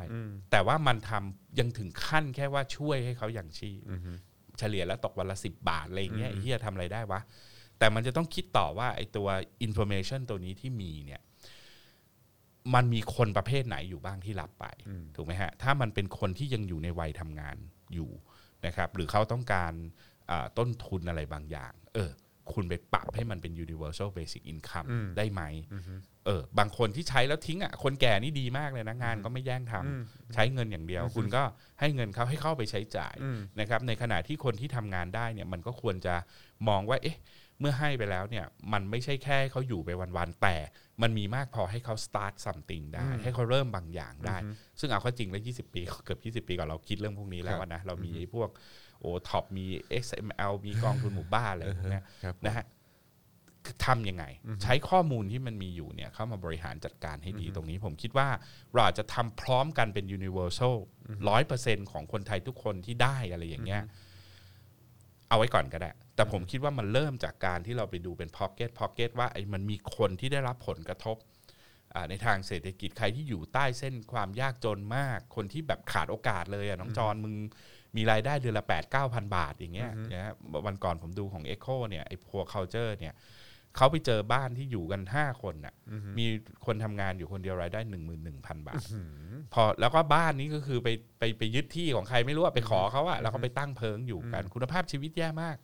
หักนู่นหักนี่ซึ่งกระเบียดเกษียณมากนะครับ ก็เหลือเงินอยู่พันกว่าบาท อันนี้ยังไม่นับเสื้อผ้ายังไม่นับ ถ้าเขาเจ็บป่วยขึ้นมาหรืออะไรแบบนี้ มันมีคนในสังคมแบบนี้ใช่นะใช่แล้วถามว่าถ้าคุณช่วยเขาและ save สักสามพันบาทต่อเดือนเพิ่มเติมขึ้นมาเนี่ยมันจะไปเพิ่มคุณภาพชีวิตเขาอย่างไรขนาดไหนนะฮะไอ้พา r ช a l แบบเนี้ยประสบความสำเร็จมากเนี่ยนะครับ คือในยุคของ ลูล่านะฮะซึ่งเป็นประธานาธิบดีของอินโดเอ่อของของบราซิลครับนะฮะก็โดนตุลาการภิวัตน์ของแม่งเรียบร้อยไปแล้ว เขาทำนะโครงการที่เรียกว่า Bolsa Família ครับนะฮะซึ่งซึ่งดีมากเลยน้องจอนพูดง่ายก็คือว่าเขาไม่มีเงินพอที่จะช่วยทุกคน แต่อย่างน้อยเขารู้ว่ามันมีประชากรอยู่ เท่านี้เปอร์เซ็นต์อะซึ่งมันตก อยู่ในที่นั่งลำบาก แล้วถ้าเราไม่ไปช่วยเด็กเหล่านี้ก็จะค้ายาเสพติด เด็กเหล่านี้ก็จะไปสู่อาชญากรรม เด็กพวกนี้ก็จะกลายเป็นแรงงานราคาถูก ถูกไหมฮะ วิธีการของเขาคือเขาให้สังคมสงเคราะห์เนี่ยเข้าไปประกบในแต่ละบ้าน แล้วมันดีไซน์เบส มันดูเลยว่าแต่ละครอบครัวแม่งต้องการอะไร บางครอบครัวปัญหาคือมีผู้ใหญ่ติดเตียง เป็นคนป่วยครับบางไอเนี่ยก็คือรายได้มีไม่มากพอจนส่งลูกไปเรียนไม่ได้ เขาเข้าไปดู แล้วเขาก็ให้เป็นเงื่อนไขโดยการทำสัญญากันว่าโอเค เราจะให้คุณเดือนเท่านี้เท่านี้ปี อยู่ต้องส่งลูกไปเรียนคัสตอมเลยคัสตอมเลย ประสบความสำเร็จมากนะฮะว้าวในแง่ของ GDP เนี่ยนะครับยุคนั้นเนี่ยบราซิลโตไม่เยอะนะครับโตมา 4%ในตลอด 3-4%ในยุคที่ลูล่าอยู่เนี่ยลูล่ายังทำอย่างอื่นด้วยนะ มีเรื่องอุตสาหกรรมต่างมีมีหลายเรื่อง แต่เรื่องเนี้ยประสบความสำเร็จมากก็คือว่า แม้ GDP จะโตไม่มากนัก แต่มันลดความเหลื่อมล้ำของประชากรเนี่ยถ้าผมจำตัวเลขไม่ผิด 30-40%โหมหาศาลเลยเป็นโครงการที่โอ้โหทั่วโลกเขาใช้ดู มันคือแบบดีไซน์เบสเลย แต่มันเป็น UBI แบบ partial นะฮะคือไม่ได้ให้ทั้งหมดอะแต่ว่าคุณอยากทำงานใช่ไหมล่ะ แต่คุณมีภาระต้องต้องดูลูกด้วย และลูกคุณก็ไม่มีเงินไปโรงเรียนอย่างเงี้ยเราเพิ่มเติมตัวนี้ให้นะฮะแล้วระหว่างนั้นคุณก็เห็นมีเด็กกี่ล้านคนที่ เข้าสู่ระบบการศึกษาไม่ได้ คุณก็ไปดูว่าเอ๊ะโรงเรียนมันต้องปรับยังไงใช่ไหมฮะให้มันมีประสิทธิภาพให้มันอินทิเกรตกับกับเด็กเหล่านี้เข้าไปเรียนได้มากขึ้นอะไรอย่างเงี้ยคือมันจะช่วยเป็น ground up คือ start somewhere แล้วมันช่วยให้เขาเห็นปัญหาของทั้งระบบนะฮะยุคนั้นก็เป็นยุคที่บราซิลผมถือว่าโดดเด่นประสบความสำเร็จนะจนจนมันมีคลับที่เราเรียกว่า BRICS ขึ้นมา ซึ่งกลายเป็นประเทศที่น่าจับตามองแต่พอแม่งเจอตุลาการภิวัตน์ของแม่งเข้าไปก็เดี้ยง เป็นอย่างนี้ทุกที่เลยนะเนาะฮะแต่คืบอสซาวฟอร์มิจเลียะไรยังมีอยู่ แต่ว่ามันมันก็ถูกลดไซส์อ๋อโอเคนะครับไปพอสมควรแล้วเนื่องจากมันไม่ได้เป็นนโยบายที่ประสบความสำเร็จพูดง่ายคือประสบความสำเร็จเลิกไม่ได้ แต่ว่ารัฐแม่งไม่สนใจ มันก็ทำให้คุณภาพและศักยภาพของตัวด้อยลงโครงการมันด้อยลง อันนี้ก็เป็นเรื่องที่อ่าบ้านเราก็เป็นบางเรื่องเลิกไม่ได้ ก็ยังทำแต่ทำในประสิทธิภาพที่แย่ลงแทนแล้วที่แถจะมทำจะให้ไปมันลดดีตขึ้รงนนั้นตรงนี้ด้วยนะใช่ไหมฮะเพราะฉะนั้นมันมันมีมันมีหลายอย่าง ในโลกเนี่ยนะฮะซึ่งเขาเอ็กซ์เพร์เมนต์กันครับนะครับแล้วเราก็ควรที่จะให้ให้อ่าเขาเรียกว่าโอกาสอะและ flexibility เป็นเรื่องที่สำคัญนะครับเอ่อ ถ้าเราไม่มีไอ้ flexibility ในความคิดไอ้วิธีคิดแบบไทยๆ ว่าทุกอย่างมันมีเขาเรียกว่าเป้าหมายที่เป็นนิพพานเนี่ยผมว่าพวกมึงแม่งประสาทแดกแล้วนะฮะขอด้วยความเคารพนะครับ ถ้าทุกคนมันไปได้นิพพานหมดไม่มีพระพุทธเจ้าองค์เดียวนะครับมันก็ครับมีเยอะแยะเต็มไปหมดใช่ใช่ถูกไหมมันไม่ใช่เรื่องง่าย แล้วมันต้องใช้ cost มหาศาลเนี่ยถูกไหมฮะในการไปสู่ไอ้ชุดวิธีคิดที่มันเป็นยูโทเปีย แล้วถ้าคุณเอายูโทเปียนั้นวาง วางอยู่บนคุณภาพของตัวบุคคลแล้วเนี่ยไม่มีใครทำเท่าไหร่ดี มันก็ไม่มีทางดีเท่าไอ้บุคคลนั้นที่คุณเอาไว้เชิดชูหรอก ถูกไหมฮะ คือมันไม่ใช่การสำเร็จหรือการไปสู่นิพพานของบุคคลน่ะนี่ทุกวันนี้ที่เราคุยกันมันคือการนิพพานของสังคมอะอืมใช่ใช่ไหมโลกตะวันตกแม่งทำได้แล้ว แล้วแม่งก็เสื่อมลงด้วยใช่ไหมแล้วมันก็พยายาม struggle อยู่ว่าไอ้เฮียกูทำพลาดตรงไหนวะเฮ้ยไปดูดิกูทำพลาดตรงนี้งั้นกูแก้ มันก็มีอินโนเวชันทางความคิดถูกไหมฮะประชาธิปไตยทำให้เสียงคนมันดัง ถูกไหมครับ มันก็ต้องทำ ไม่แล้วมันเป็นนะเป็นเขาเรียกอะไรเป็น pool ของไอเดียใช่เข้าใจไหมฮะคือมันเป็นใช่ไหมแบบพื้นที่ที่พอมันเป็นประชาธิปไตยทุกคนก็โยนไอเดียลงไปได้ แล้วก็แบบส่งเสียงเนี่ยไอเดียของตัวเองเข้ามาได้ เนี่ยแล้วก็เราแล้วก็ให้หยิบขึ้นมาแล้วเออไอเดียนี้เป็นไอเดียใช่ไหม ที่ดีอะไรอย่างเงี้ยใช่ก็ก็เราไม่ใช่มันฟังคนเดียวใช่ไหมไม่มีสก็มองจอนเราเป็นควายอะผมพูดตรงนะ เราถูกเทรนให้เป็นควาย ผมไปเรียนปริญญาโทนะที่แมนเชสเตอร์แล้วผมก็ ส่งเปเปอร์ตัวแรกโทษนะครับเปเปอร์กูไม่เคยส่งน้องจอนอยู่เมืองไทยมีเหรอมึงไปสอบ หรือไม่มึงไอเดอร์ทำรายงานถูกไหมฮะมึงคิดว่ารายงานแม่งคือเปเปอร์แต่แม่งไม่ใช่เปเปอร์แม่งคืออีกเรื่องหนึ่งถูกไหมก็คือ you มี question มี statement of problem you มี question และ you มี hypothesis แล้ว you ไปหาองค์ความรู้มาเพื่อ proof hypothesis อยู่ paper ตัวแรกผมตกแม่งเขียนแม่งตกครับครูแม่งกวักมือเรียก ชื่อเดวิดพูผมจำได้คนนี้เป็นผู้เชี่ยวชาญเรื่องปาเลสไตน์ครับกวักมือเรียกผมเลย ก็ถามผม what the fuck is this ผมบอกจริงป่ะเนี่ย ผมบอกว่าเฮ้ยปัญหาตรงไหน เพราะว่าอะไรรู้ไหมนี่คือ paper ที่ผมเขียนที่อ่าประฮะเทศไทยเนี่ยในวิชาอาจารย์ดังมากคนหนึ่งแล้วผมได้เออผมคิดว่ากูมาปรับเนี่ยส่งไอ้เฮียนี่แม่งต้องชอบแน่เพราะกูเนี่ยอื้อหือเอาเรื่องเมืองไทยไปเขียนด้วยนะแกบอกว่า the fuck แกบอกว่า ข้อมูลมันไม่ใช่ไม่ใช่ประเด็นอ่าฮะผมไม่มีทางรู้หรอกไอ้ข้อมูลที่คุณพูดมันถูกหรือเปล่าผมไม่ใช่ผู้เชี่ยวชาญเรื่องนี้ แต่วิธี approach คุณมีปัญหา เพราะคุณเสือก approach โดยใช้ชุดวิธีคิดเดียว ก็คือไอ้สูตรสำเร็จที่เราถูกเทรนมาว่าการเมืองแม่งต้องดีคนแม่งต้องดีเฮียหาอะไรพวกเนี้ยเราก็บูมใส่เข้าไปเลยใช่ไหมเขียนเฮียอะไรไม่รู้แล้วก็สรุป ฝรั่งบอกอย่างนี้ใช้ไม่ได้ครับ ฝรั่งบอกว่ามันต้องมีอยู่แล้ว คนคิดหลากหลายรูปแบบ วิธีการทำงานวิชาการคือการบอกว่า A แม่งว่าอย่างนี้ A แม่งถูกยังไงผิดยังไง ถ้า A มันผิดมีข้อจำกัดตอบคำถามไม่ได้คุณมาที่ B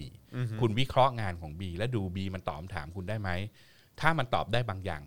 บางอย่างตอบไม่ได้ คุณก็ต้องไป C คืออคุณต้องไปดูข้อมูลหรือคำอธิบายที่มันมีอยู่ในโลกก่อนนะพี่ แล้วพี่ค่อยมาดูว่าพี่จะ approach องค์ความรู้ของพี่ยังไง ไม่งั้น what the fuck ใช่ป่ะเราก็ repeat ไอสิ่งที่คนอื่นแม่งเคยเขียนมาต่อเนื่องแล้วก็พูดพูดพูดกันไปถูกไหมฮะเพราะฉะนั้นมันเห็นเลยว่าเฮ้ยเออว่ะไอชุดวิธีคิดที่เราถูก structure เข้ามาเนี่ยเหมือนเราแม่งถูกผีสิงอะใช่บอกแม่งมีความดีมีเฮียอะไรมียูโทเปียบางอย่างแม่งล็อกเราอยู่ โดยที่เราไม่ดูว่าเอาเข้าจริงแล้วเนี่ย มันมีคำอธิบายในเรื่องนี้ที่แตกต่าง และมี solution เยอะแยะเต็มไปหมดที่เราไม่เรียนรู้มากพอที่จะเอามันมาลองปรับใช้ และพัฒนาให้มันกลายเป็นองค์ความรู้ใหม่นะอันนี้คือปัญหาของเราเลย และถ้าเราปรับตัวนี้ได้ ผมคิดว่ามันจะปรับทุกอย่างได้ แม้กระทั่งการเมืองนะทุกวันนี้ผมอ่านข่าวเบื่อแต่หา ทุกวันนี้ไอ้เฮียชวนแม่งไปชงกาแฟใช่ป่ะแล้วแม่งก็มีคนถ่ายรูปเด็กมันก็ไปมีมเล่นกันถูกไหมแล้วผมก็ไม่เห็นมีปัญหาอะไรใช่ไหมถ้าชัดชาติไม่มีรูปถุงแกงนั้นก็ไม่ได้เป็นชัดชาติจนถึงวันนี้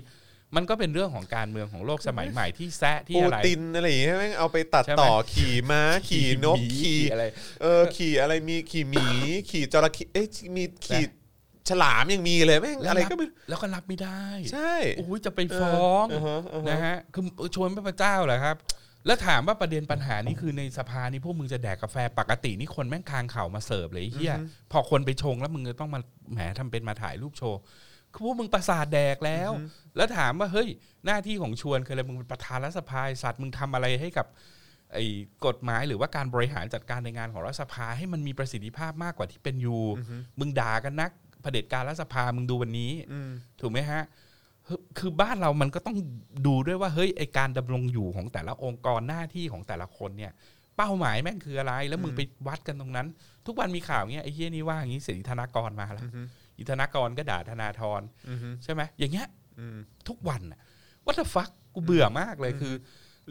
แทนที่จะได้มานั่งคุยกันถึงประเด็นใช่ไหมเอาข้อมูลข้อมูลมาเล่นกันเนี่ย มันมันไม่ได้ไม่เลมียเลย ไม่มีจริงเลยๆไม่มีนะฮะจริงนักข่าวก็ด้วยนักข่าวก็ได้สัตว์ใช่รวมถึงพวกกูด้วยนะขอด่าตัวเองใช่ด้วย เราไม่มีเวลามากพออยากค้นอยากสืบอะไรอย่างเงี้ย ใช่ไหมแต่เนื่องจาก nature ของข่าวมันต้องการความเร็วนะฮะรายการเข้าหกครึ่งโทษนะครับ สคริปต์มา6กโมงยีนาที เพราะมันต้องการที่จะอัป o d เดตที่สุดก่อนใช่ที่เราจะเข้าๆรายการใช่ใช่เพราะฉะนั้นไอ้เวลาในการไปทำ research ทีมงานเขาก็พยายามอะนะครับเอาข้อมูลเก่ามาเทียบมาอะไรให้เราดู จะเห็นเลยว่าเฮ้ยแต่ว่างานมันยังไม่ไม่เป๊ะพอแล้วยังทำงานเชิง investigative ไม่พออแล้วสื่อไทยประสบความสำเร็จมากในการถูกทำให้ละลาย และทำให้เชื่อว่าหน้าที่กูคือไอ้นี่พูดนี้กูแค่เอาไปบอกต่ออมใช่แต่ไม่ได้มีหน้าที่ในการวิเคราะห์ว่าใช่ไอ้จริสิ่งงไหมที่พูดแม่งจริง ไม่จริงถูกไม่ถูกใช่จริง ๆ มันเป็นหน้าที่ของสื่อนะครับ การที่เขาบอกว่าสื่อเป็นเสาหลักสำคัญของประชาธิปไตยก็เพราะเรื่องพวกนี้มึงเป็นกระบอกเสียงของประชาชน ไม่ใช่กระบอกเสียงของรัฐหรือผู้มีอำนาจ แต่มึงทำไม่ได้ไอ้เย็ดเคเออแต่มึงทำใช่ไหมไม่ได้ไปกันหมดแล้วนะ ใช่ใช่ใช่เออแล้วอาจารย์อะไรเนี่ยคือถ้าถ้าเกิดแขว่ากเครื่องด่ายอหญิงยอหญิงคืออะไรฮะ แขกครึ่งแขแขกขึ้อ๋นอเขาบอกว่าอ๋อได้เป็นเครื่องด่าชายครับเออพี่แขกเป็นเครื่องด่าหญิงเออครับผมนะฮะคือเป็นเป็นฝ่ายชายฝ่ายหญิงนะฮะ เออครับผมนะฮะแม่ คุณเกียรติว่าวันนี้อาจารย์แรงมากเลยครับ จริงเหรอวันนี้ครับผผมมน้อย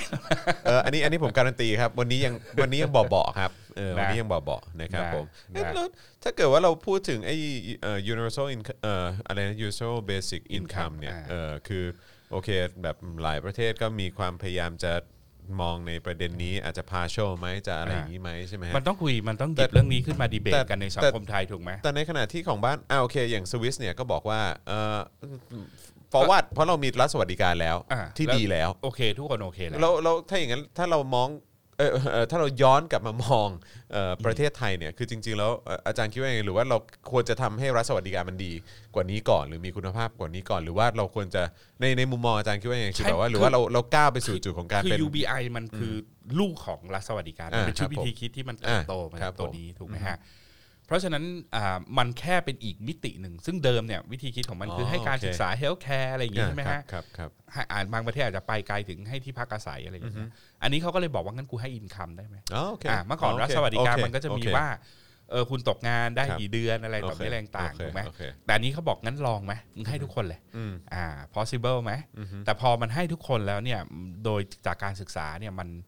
เขารู้สึกว่ามันไม่ได้เป็นประโยชน์เท่าไหร่อ่าแต่เขาบอกว่าอะงั้นลองมาดู มาทำเป็นพ็อกเก็ตของกลุ่มคนต่างๆนะฮะไม่ต้องไปแบ่งแยกหรอกสมมุติว่ามันมีคนมีรายได้ต่ำกว่า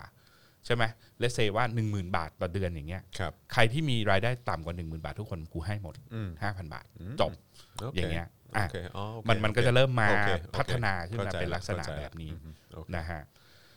แต่แต่เนี้ยแต่ว่าในแง่เทคนิคมันก็ต้องไปคุยกัน ใช่ไหมว่าคุณเข้าสู่โรบอติกส์แล้วคุณจะไปเอาจากเอกชนเนี่ยให้แม่งมาคอนทริบิวกลับต่อสังคมยังไง หรือคุณจะไปดึงเงินจากไอ้ภาคไฟแนนซ์เนี่ยซึ่งมันลอยอยู่ในโลกลอยอยู่ในโลกของโลกาภิวัตน์ที่รัฐแม่งเอื้อมไปไม่ค่อยถึงเนี่ยคุณจะไปสร้างเขาเรียกว่าไอ้เน็ตเวิร์กหรือสร้างอินเซนティブให้พวกนั้นแม่งอยากมาอินเวสต์กับสิ่งเหล่านี้ เพิ่มกำลังการบริโภค ใช่ไหมเพราะว่าอินดีเอ็นเนี่ยถ้าเขาเอ่อเอ่อ สะสมทุนมากขึ้นไปเรื่อยๆ ใช่ไหมเกิดความเหลื่อมล้ำเกิดความยากจน in the end คนมันก็จะไปเซิร์ฟไอ้สิ่งเนี้ยน้อยลง มันก็จะอาจจะเกิดคราชเกิดค l ล p s e หรือว่าเกิดเขาเรียกว่าการหดตัวของภาคการเงินก็เป็นไปได้เหมือนที่เราเคยเห็นในปี 2008 ใช่ไหมครับ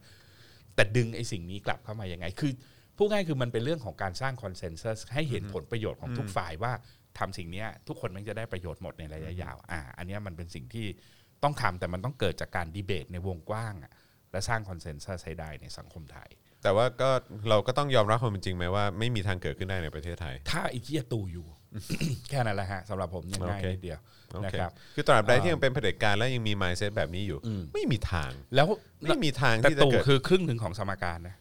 มันคือใช่ประชาชนด้วยอีกครึ่งหนึ่งใช่ใช่ใช่ใช่คือใช่ไอสิ่งที่เราเรียกว่ารัฐสวัสดิการมันเกิดขึ้นในโลกเนี่ยนะฮะมันด้วยเหตุผลง่ายครับๆมันไม่ได้เกิดจากไอ้สุ ข้างล่างมันไปชนะนะมันไปยึดกลุ่มรัฐ แล้วมันไปทำให้มันเกิดได้ เอาละเราอาจจะเห็น revolution ที่เกิดขึ้นในรัสเซียและที่อื่นๆก็ไม่ประสบความสำเร็จเท่าที่ควรในการกระจายทรัพยากร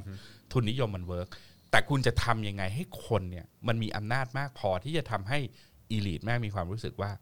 เออว่ะกูทำแบบนี้ดีกว่า ไม่งั้นกูตายด้วยอ่าเพราะฉะนั้นทุกอย่างที่เราเห็นเนี่ยที่ไม่มันแต่ปตอนรับนี้ขึ้นมาในยุโรปเนี่ยแต่แต่ตอนนี้มันกำลังมันกำลังมันกำลังดำเนินไปสู่อย่างนั้นไม่ใช่ฮะ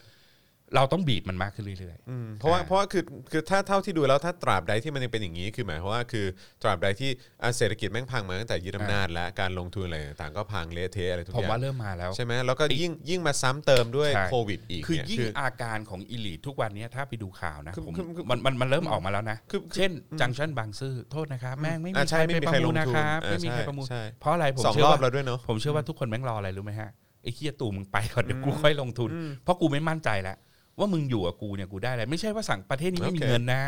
คนมีเงินเยอะนะคแต่รับความล่ามั่นใจสุดเนี่ย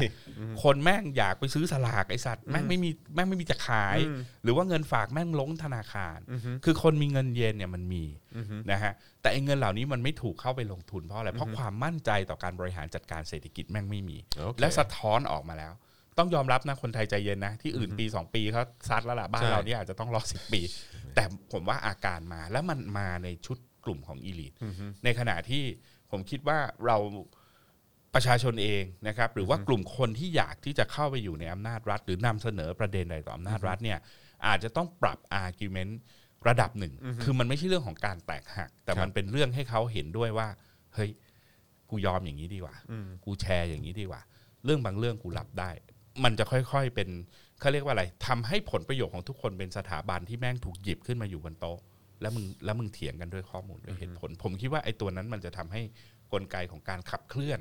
ใช่ไหมอ่าเศรษฐกิจการเมืองอะไรทุกอย่างเนี่ยมันไปอย่างมีเหตุมีผลมากขึ้นนะฮะอันนี้ทุกวันมันอยู่ใต้โต๊ะอะ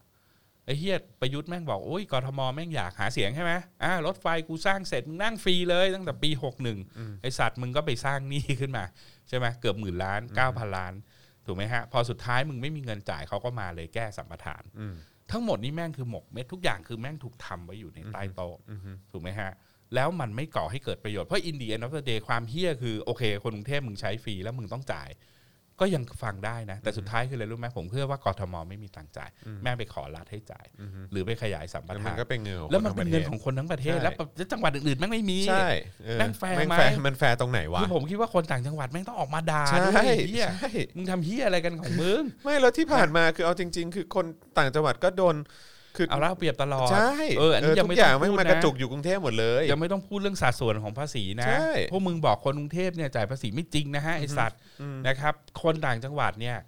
เขาเอาละจากร้อยหนึ่งเขาอาจจะจ่ายสิบของเขาแต่คุณรู้ไหมว่าสิบทั้งหมดมันไม่อยู่ในท้องถิ่นเขามันถูกส่งกลับเข้ามาให้คนกรุงเทพเท่าไหร่ใช่โทษนะครับไอ้เฮียแหมห้างบางห้างไม่อยากพูดเดี๋ยวโดนฟ้องเนี่ยแม่งใช้ไฟมากกว่าแม่งสอนอีกใช่ ใช่ไหมเฮียแม่งเหลื่อมล้ำชัดเจนกันแบบเนี้ยนะฮะ ผมว่ามันมันจะต้องหยิบเรื่องพวกนี้เข้ามาพูดกันมากขึ้นนะแล้วเราเพราะแล้วว่าเรามัจะนไปมียังไงมันมีต่อในประเด็นกับที่องพว่าคนไทยคนไทยเองก็ต้องก็ต้องก็ต้องตื่นตัวกันมากยิ่งขึ้นต้องตื่นตัวแล้วก็แบบลดความคือคือด้วยความที่คุณเป็นเจ้าของประเทศอะอะคุณไม่จำเป็นจะต้องอดทนขนาดนี้ใช่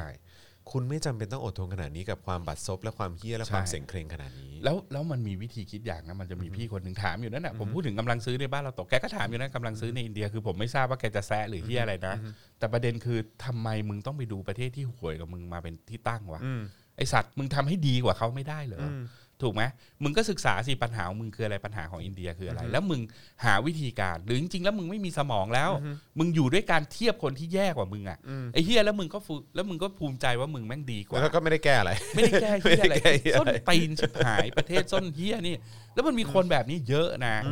ใช่แล้วมึงเพื่ออะไรวะใช่ใช่ป่ะ มันต้องทำให้มันดีขึ้นได้ดิ เหมือนแบบถูกเหไหมมือนอะไรนะ เหมือนเอ่อเหมือนอารมณ์แบบว่า อ๋อ ประเทศไทยก็ดูอย่าง ดูอย่างภูตานสิเออเขาก็เอาแบบของเราไปทำแล้วเป็นไงเขามีความสุขมาก มึงไปอยู่มึงไปอยู่กันไอสัตว์นะเออแล้วส่วนใหญ่เนี่ยนะผมคิดว่าคนไม่ไม่ค่อยไม่ค่อยไปอยู่อะมันใช่ไปต่างประเทศอะใช่ มันไปดูว่าเขาอยู่กันยังไง ใช่หรือว่าแบบใช่ไหมคนคนกรุงเทพเนี่ยแหละไปเดินห้างที่แบบใช้ไฟมากกว่าของแม่ห้องสอนอะไรอย่างเงี้ยเออแล้วก็แบบว่าแล้วก็แบบบอกว่าเนี่ยคนต่างจังหวัดอะอยู่กับป่าอยู่กับเขาว่าดีแล้วใช่ไหม เออแบบไม่ต้องมีหรอกพวกแบบไอ้ไม่ เทคโนโลยีความเราอะไรอย่างเงี้คิดเอยงอะเข้าไปใช่แล้วแบบเราคิดเองมึงเป็นใครประเด็นคือมึงให้โอกาสเขาแล้วให้เขาเลือกใช่ไม่ใช่มึงไปบอกว่าอย่าไปเสือกเออเออประมาณนั้นนี่อะไรเนี่ยนะฮะเวียดนามยกเวียดนามมาดิเอโอ้อไม่คือถ้าเกิดจะพูดก็ยกเวียดนามสิใช่ไหมนะเออเออเวียดเวียดนามเขาก็เริ่มเริ่มครับเริ่มผมเริ่มไปเรื่อยๆคนะรับผมแต่คุณต้องเข้าใจนะเวียดนามเนี่ยเออไม่รู้อาจจะเคยเล่าแล้วล่ะนะฮะคือคือผมเคยไปต่างประเทศกับไอ้พวกเนี้ยกับพวกอีลีของมันอะอือฮึเฮียมันไม่ธรรมดาน้องจอนมันไม่โง่มันเก่งมาก นะฮะแล้วแล้วมันทำยังไงที่จะปรับให้ไอไอคือระบบการปกครองแบบคอมมิวนิสต์ของมันเนี่ยมันสามารถดึงทันเลนเข้าไปได้ อืม เออมันเก่งมากในเรื่องนี้ของเราต้องยอมรับอ่าระบบราชการดึง t ท l e n t ได้ไหมมี เด็กใบๆลูกศิษย์ผมอยากเข้าราชการกันเยอะเข้าได้ก็เยอะ แต่พอเข้าไปปั๊บแม่งถูกซักใช่ ไลฟ์ใช่จนแม่งกลายเป็นอะไรก็ไม่รู้ ไม่แล้วมันถูกไหมน่ามันน่าเสียดายมากเลยนะ แบบคนเก่งๆ เยอะแยะมากมาย ได้ทุนไปเรียนต่อต่างประเทศ ใช่ กลับมาต้องมาอยู่ในระบบเสียงเคร่งแบบเสียนี้ งเพลงแบบใช่นี้สุดท้ายก็ถูกดูดซักเขาเรียกว่าจิตวิญวิญญาณออกแล้วพยายามจกจะตัวไปหดผลักดันหรืออะไรก็ตามแล้วให้ให้มันอยู่ในเกิดระบบแบบว่าอะไรต่างๆ เหล่านี้ก็ทำไม่ได้ ทำไม่ได้นะเวียดนามมันทำได้ว่ะทำเป็นเล่นไปนะฮะเพราะฉะนั้นเนี่ยเราพอเห็นอุ้ยระบอบการปกครองเป็นคอมมิวนิสต์เฮ้ยมึงไปดูดีๆเขา reform ตัวเขาเองหลาย Yeah ครั้งแล้วนะฮะโทษนะครับ ผมเคยเจอระดับผู้ใหญ่เลยในเวียดนามแบบระดับบิ๊กเลยนะแม่งบอกประเทศกูไม่เคยรัฐประหารนะครับ แล้วพวกกูเป็นโทษนะครับ civilian นะครับ พวกกูไม่ใช่ทหารแม่งมายุ่งนะครับ เพราะฉะนั้นอย่างที่อาจารย์ประจักษ์บอกมันไม่มันไม่บังเอิญหรอกที่มันไม่มีประเทศไหนเขาเอาทหารมาเป็นผู้บริหารกันใช่ใช่ไหมใช่แต่บ้านเราเนี่ยมันเป็นแบบนี้นะไม่ไหววะคุณเหนื่อยแล้วกันอืมนะฮะเข้าใจเข้าใจคนมีไฟอยากเข้า มันก็ได้แหละราชการบางอันนี้แต่อันนี้ผมพูด general นะ แต่ว่าในแต่ละกระทรวงเนี่ยมันก็จะมีศักยภาพและไอ้นี่ไม่เหมือนกันครับแต่ละที่ครับไม่เหมือนกันบางที่ทำแล้ว work บางที่ไม่ work ก็มีอันนี้ต้องศึกษากันดีๆนะฮะนะฮะแต่แต่โดยภาพรวมนะ เท่าที่เห็นในตลอดระยะเวลา 16-17 ปีที่สอนหนังสือเนี่ยกราฟมันจะลงอืมคือความเป็นคนเก่งคนที่ critical คนที่มีความสามารถอยากเห็นการเปลี่ยนแปลง ใช่ น่าเศร้ามาก แล้วอันนี้นะอันนี้ก็เป็นสิ่งที่ที่เห็นจากคุณพ่อผมเหมือนกันคือคุณพ่อผมก็มีลูกศิษย์เยอะที่แบบว่าแบบดูเก่งๆดูอะไรอย่างงี้ทั้งนั้นน่ะแล้วก็ดูแบบหลากหลายเชื่อมโยงเก่ง หรือว่าแบบเออมีความมีความมีความคิดสร้างสรรค์อะไรไว้นะแต่ว่าพอพอพอเข้าไปอยู่ในระบบราชการหรือเนี่ยไปเป็นทหงทหารไปเป็นอะไรก็ตาม เละเละเละฟอฟอร์มหมดเหมืแล้อวนฮะฟอเออใช่ครับเดี๋ยวขออนุญาตนะครับ คุณสุรัตน์ถามว่า UBI เนี่ยมีคนเสนอว่าถ้าเราไม่เปลี่ยน mindset รากฐานทุนนิยมแล้วฮะที่ว่าคนเราเกิดมาแล้วต้องทำงานแล้วต้องงานที่มันทำต้อง productive ในทางเศรษฐกิจเศรษฐกิจ UBI UBI ก็ไม่มีสิทธิ์เกิดขึ้นมาได้ ถูกฮะ เพราะ UBI มันก้าวข้ามตัวนี้ไป อย่างที่บอกตั้งแต่แรกว่า labor มันไม่ได้หมายความว่า productivity ในทางเศรษฐกิจที่มันตอบสนองต่อทุนนิยม มันมีงานแบบอื่นที่มันถูกทำแล้ว มันมีผลกระทบต่อทุนนิยมอยู่ดีแหละ แต่เราไม่เห็นมัน เราไม่เห็นมันเป็น productivity ที่เป็น labor ที่เป็นทางการ มันไม่มีที่เป็นทางการอยู่อีก แล้ว UBI มันอาจจะเป็นพื้นสองเรื่องอะนะฮะหนึ่งคือมันอาจจะดึงคนให้โอกาสคนเหล่านี้เข้ามาอยู่ในเศรษฐกิจที่เป็นทางการด้วยก็ได้ครับนะฮะหรือในทางกลับการงานที่เขาทำอยู่แล้ว มันเหมือนมันได้รับการสนับสนุน คุณเลี้ยงลูกอะ่ะแล้วคุณได้เงินอีกหัวละสามพันบาท คุณแน่นอนคุณจะไปทำอะไรอะ่ะเลี้ยงลูกอะ่ะคุณก็อาจจะไป ก็ต้องซื้อนมดีขึ้นอ่าอาจจะหาโอกาสในเรื่องของการศึกษาของเขาให้ดีขึ้น ถูกไหมฮะเขาอาจจะต้องการอุปกรณ์อุปกรณ์อะไรต่างๆ เหล่านี้เนี่ยซึ่งเดิมก็อาจจะไม่มีโอกาสเลย แต่ UBI ตัวนี้มันช่วยได้ มันก็คือการสร้างไอ้ human resource หรือไอ้มนุษย์เนี่ยแหละนะฮะให้มันเดี๋ยวมีศักยภาพเดี๋ยวมาจะกมาขึ้เป็นนแรงงานในอนาคตเนี่ยแหละ ใช่เออนะใช่อะคือคือในเชิงทฤษฎีเนี่ยเขาเขาคิดกันแบบนี้ครับนะครับ ว่าให้ไปเถอะแต่ว่าผมรู้เลยนะ พอคุณโยนเรื่องนี้เข้าสู่รัฐไทยรัฐไทยจะบอกว่าอะไรรู้ไหมอุ้ยเดี๋ยวไม่งเอาไปเล่นไพ่เดี๋ยวไม่งไปกินเหล้า คือมึงคิดแต่แบบเนี้ยไอ้เหี้ย หรือว่าเอาไปเล่นการพนันใช่ไหมอะรเงี้ยอะ อะงั้นมึงก็เอาเอาคาสิโนให้ถูกกฎหมายไปเลยสิ ถ้ามึงทำทุกอย่างถูกกฎหมายใช่ เงินแม่งวิ่งกลับเข้ามาใช่อยู่ดีมึงเอานะมึงเอาหวยใต้ดินขึ้นมาบนดินดิเออ เออ นี่ไง นะก็นี่ไง แหม แล้วก็นะ แบบโอ้เมืองพุทธ เนี่ยหลายคนบอกเนี่ยเงินยาเสพติดบอลอะไรส่งสวยแรงต่างๆแล้วนี่ดึงมาใช้ได้ใช่นะมูลค่าใช่ แม่งมหาศาลนะนะแล้วก็มันจะเป็นวิธีการแบบหนึ่งอะผมคิดว่าใช้โอกาสเนี้ยในการไปปรับโครงสร้าง 40%ของเศรษฐกิจไทยที่อยู่ใต้ดินเนี่ยนะฮะคือบอกว่าถ้าคุณอยู่บนดินคุณได้ UBI ถ้าคุณอยู่ใต้ดินไม่ได้คนมันอยากจะอยู่ขึ้นมาอยู่บนดิน คุณทำให้ไอ้ใต้ดินมันเล็กลงเท่าไหร่ คนมัน move ขึ้นมาอยู่บนดินเท่าไหร่ มันก็เขาก็จะยิ่งใช้จ่ายอยู่ในระบบที่มันอ่า เขาเรียกว่า contribute ตัวภาษีเข้าสู่ระบบเศรษฐกิจมากขึ้นนะฮะอันนี้ก็เป็นเรื่องใหญ่ในบ้านเราที่ไม่คุยกันครับเรื่อง underground economy ต่างๆ ทั้งหลาย อันนี้ไม่ได้หมายถึงเฉพาะพวกเศรษฐกิจผิดกฎหมายนะมันหมายถึงเศรษฐกิจทั่วไปคนค้าขายดูดูหาเช้ากินข้ามอะไรพวกเนี้ยคือที่ไม่ได้ register ไม่ได้เสียภาษีอะไรต่อไม่ต่างๆเนี่ยเขามีฟังก์ชันทางสังคม และเศรษฐกิจระดับหนึ่งที่ดีอยู่แล้ว คนเหล่านี้ employ ตัวเองนะครับคนเหล่านี้แม่ง เอาวัตถุดิบเข้ามาเท่าไหร่ทำอาหารทำอะไรบริการราคาถูกบริการคนที่มีรายได้ต่ำในสังคมเนี่ยมากมายมหาศาลแต่คุณจะยกระดับเขาได้ยังไงอะผมว่า UBI ช่วยได้นะฮะเพราะฉะนั้นเนี่ยอ่าก็แต่ต้องมานั่งคุยกันในรายละเอียดอีกทีให้มันทุกคนกระจายไปทั่วนะฮะอ่าหรือจะให้เป็น pocket ให้เป็น regional ให้เป็นอะไรนะฮะอย่างในประเทศหนึ่งซึ่งทำมาและประสบความสำเร็จมากเนี่ยคือในอเมริกาโดยเฉพาะในอลาสกามันมีกองทุนน้ำมันอยู่ คือทุกคนได้เงินจากน้ำมันใช่ไหมแล้วครัก็บถือว่านี่คือทรัพยากรของคนทุกคน ถ้าผมไปดูตัวเลขล่าสุดเมื่อเช้าเนี่ยค่าเฉลี่ยจะตกประมาณ 1,600 เหรียญสหรัฐที่มันได้ปันผลกลับมาโอ้ที่ทุกเขารู้สึกว่าทรัพยากรนี้มันเป็นของทุกคนที่ต้องใช้ร่วมกัน เพราะฉะนั้นเมื่อมันมี profit มีกำไรมันถูกกระจายกลับเข้ามาพันหกร้อยเหรียญเนี่ยมันก็ ยกระดับคุณภาพชีวิตได้ได้เยอะไม่น้อยนะอืมครับแล้วเขาเนี่ยเศรษฐกิจคืออลาสกามันใหญ่มากแล้วประชากรมันเบาบางไอ้เม็ดเงินตัวเนี้ยมันไปกระตุ้นให้เกิดกิจกรรมทางสังคมในมิติอื่นๆนอกเหนือจากอุตสาหกรรมน้ำมัน แล้วมันก็จะส่งเสริมให้คนข้างนอกอยากเข้ามาอยู่ตั้งรกรากมี investment มากขึ้นเรื่อยๆ มันคล้ายๆ granular economy อะนะฮะคือทำยังไงให้ทุกคนกลับเข้าสู่ employment ตัวนี้ให้ดีนะครับเอ่อ มันก็เชื่อมโยงกับหลาย ๆ ไอเดียเยอะ ผมเคยทำคลิปสั้น ๆ เรื่อง granular economy นี่ก็น่าสนใจ คือในออสเตรเลียเนี่ยพอมันเกิดโควิดปั๊บใช่ไหมฮะ มันครัมีบประเด็นเรื่องตกงาน สิ่งที่เขาทำก็คือเมื่อมันตกงานมันก็จะอาจจะมีการจ้างงาน แต่สิ่งที่เขาเกิดขึ้นก็คือว่าทุกคน get register ถูกไหมฮะ ว่าเอ้ยความรู้ของคุณเท่าไหร่อย่างตอนผมไปอยู่อังกฤษเนี่ยตอนที่ผมจะต้องทำไอ้ national insurance card เนี่ยนะ มันจะเอาประวัติผมไปใส่ใน job center ทั้งหมดใช่ไหมว่าคนคนนี้จบอะไรมามีความรู้ความสามารถอะไรอย่างเงี้ยครับนะฮะออสเตรเลียมันใช้ระบบนี้มันมันมีพื้นฐานแบบอังกฤษอยู่แล้วเนี่ยนะฮะก็คือมันใช้แบบแอปอะช่วย ตรงนี้คนตกงานปั๊บหรือคนนี้คนป่วยและเซเป็นโควิด มาทำงานไม่ได้ มันมีจ็อบว่างขึ้นมาทันทีมันขึ้นปึ้งสีเหลืองปั๊บสีเขียวปั๊บเฮ้ยคนที่ตกงานอยู่แม่งไปสมัครได้ทันทีคือพุชคนเข้าสู่ ไอ้นี่ให้สุดแต่ความหมายของ granular ก็คือ การที่คุณต้องเก็บข้อมูลและทำทุกอย่างให้มันเป็นเม็ดๆอะกระจายออกไปแล้วเราเห็นมันเห็นเกรนของมัน หน้าปากซอยมีต้องการงานสองงาน ปลายปากซอยมีต้องการงานห้างาน เฮ้ยกูตกงานอยู่กูอยากเข้าไปทำมันจะต้องเขาเรียกว่าพุชคนเข้าสู่ตัวกิจกรรมทางเศรษฐกิจให้ได้เร็วที่สุด คือมันเป็นการช่วยต่อจากรัฐสวัสดิการเป็นการช่วยต่อจากไอ้พวกใช่ UBI อะไรพวกก็นี้คิดอีกดูสิว่ามันจะแบบว่า มันจะสร้างเม็ดเงินอะไรได้อีกเยอะแยะมากใช่มายไหมขนาดฮะไหนอะอ่าแล้วก็ดีเบตอีกอย่างหนึ่งนะฮะของ UBI ที่มันจะต้องคุยกันก็คือต้องให้เท่าไหร่อ่าอ่าให้เท่าไหร่ที่มันส่งเสริมให้คุณภาพชีวิตดีขึ้น แต่ไม่ได้หมายความว่าคุณหยุดทำกิจกรรมทางเศรษฐกิจโดยพึ่ง UBI ครับ อะไอตัวเนี้ยมันจะต้องหาไอ้นี่ให้ดีนะฮะอ่าใช่ครับออสเตรเลียมี job seeker scheme นะครับจ่ายให้บริษัทเพื่อจ่ายลูกจ้างไม่ให้ตกงาน อันนี้ ทุกประเทศทำครับพี่ นี่คือเขาเรียกว่าองค์ความรู้เมื่อร้อยปีที่แล้ว เกิดวิกฤตเศรษฐกิจปี 1929อีตาเคนเสนอเคนเซียนอีคอนมิกใช่ไหมอเมริกามันก็จะมีไอเดียของมันอยู่แล้วอะนะฮะ ก็คือไอ้ตัว New Deal เนี่ย มันเข้ามาทำปั๊บ แล้วมันแก้ปัญหาวิกฤตเศรษฐกิจของอเมริกา ซึ่งก็คือของโลกในที่สุด อเมริกาทำก่อน 3-3 นะฮะ ก็คือทำ demand side economy และตอนหลังในปี 1945 เป็นต้นมาเนี่ยไอเดียของเคนตรงนี้และการการขึ้นมาเป็นมหาอำนาจของสหรัฐ ใส่ตรงนี้เข้าไปในระบบเศรษฐกิจการเมืองโลกที่เราเรียกว่า Bretton Woods System และการเติบโตหลังปี 1945 จนถึงทศวรรษที่ 70 เนี่ยมันเติบโตแบบนี้นะ เติบโตในไอเดียที่ว่า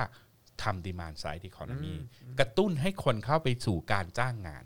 ให้มากที่สุดเท่าที่จะมากได้ถูกไหมฮะมันก็จะทำให้อ่า เศรษฐกิจเนี่ยมันมันมันเติบโตไปได้เอาละแต่มันมีปัญหาว่ามันอาจจะเกิดประเด็นเรื่องของ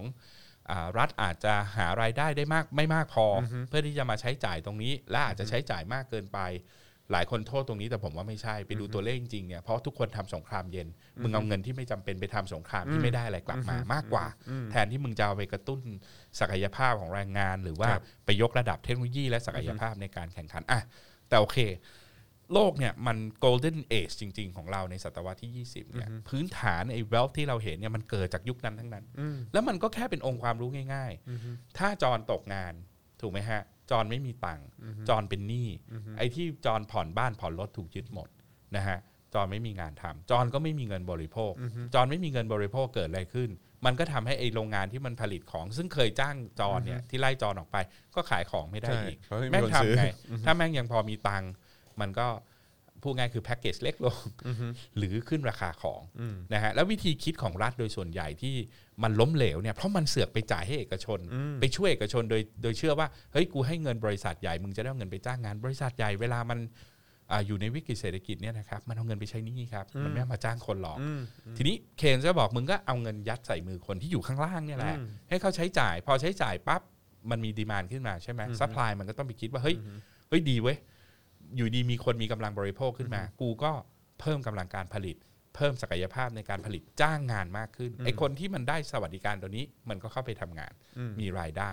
ทุกคนบริโภคได้ เพราะฉะนั้นมันมันมีวิธีคิดได้แต่ยุคนั้นเนี่ยมันเป็นยุคที่เศรษฐกิจใครเศรษฐกิจมันมันไม่ได้เชื่อมโยงกันขนาดนี้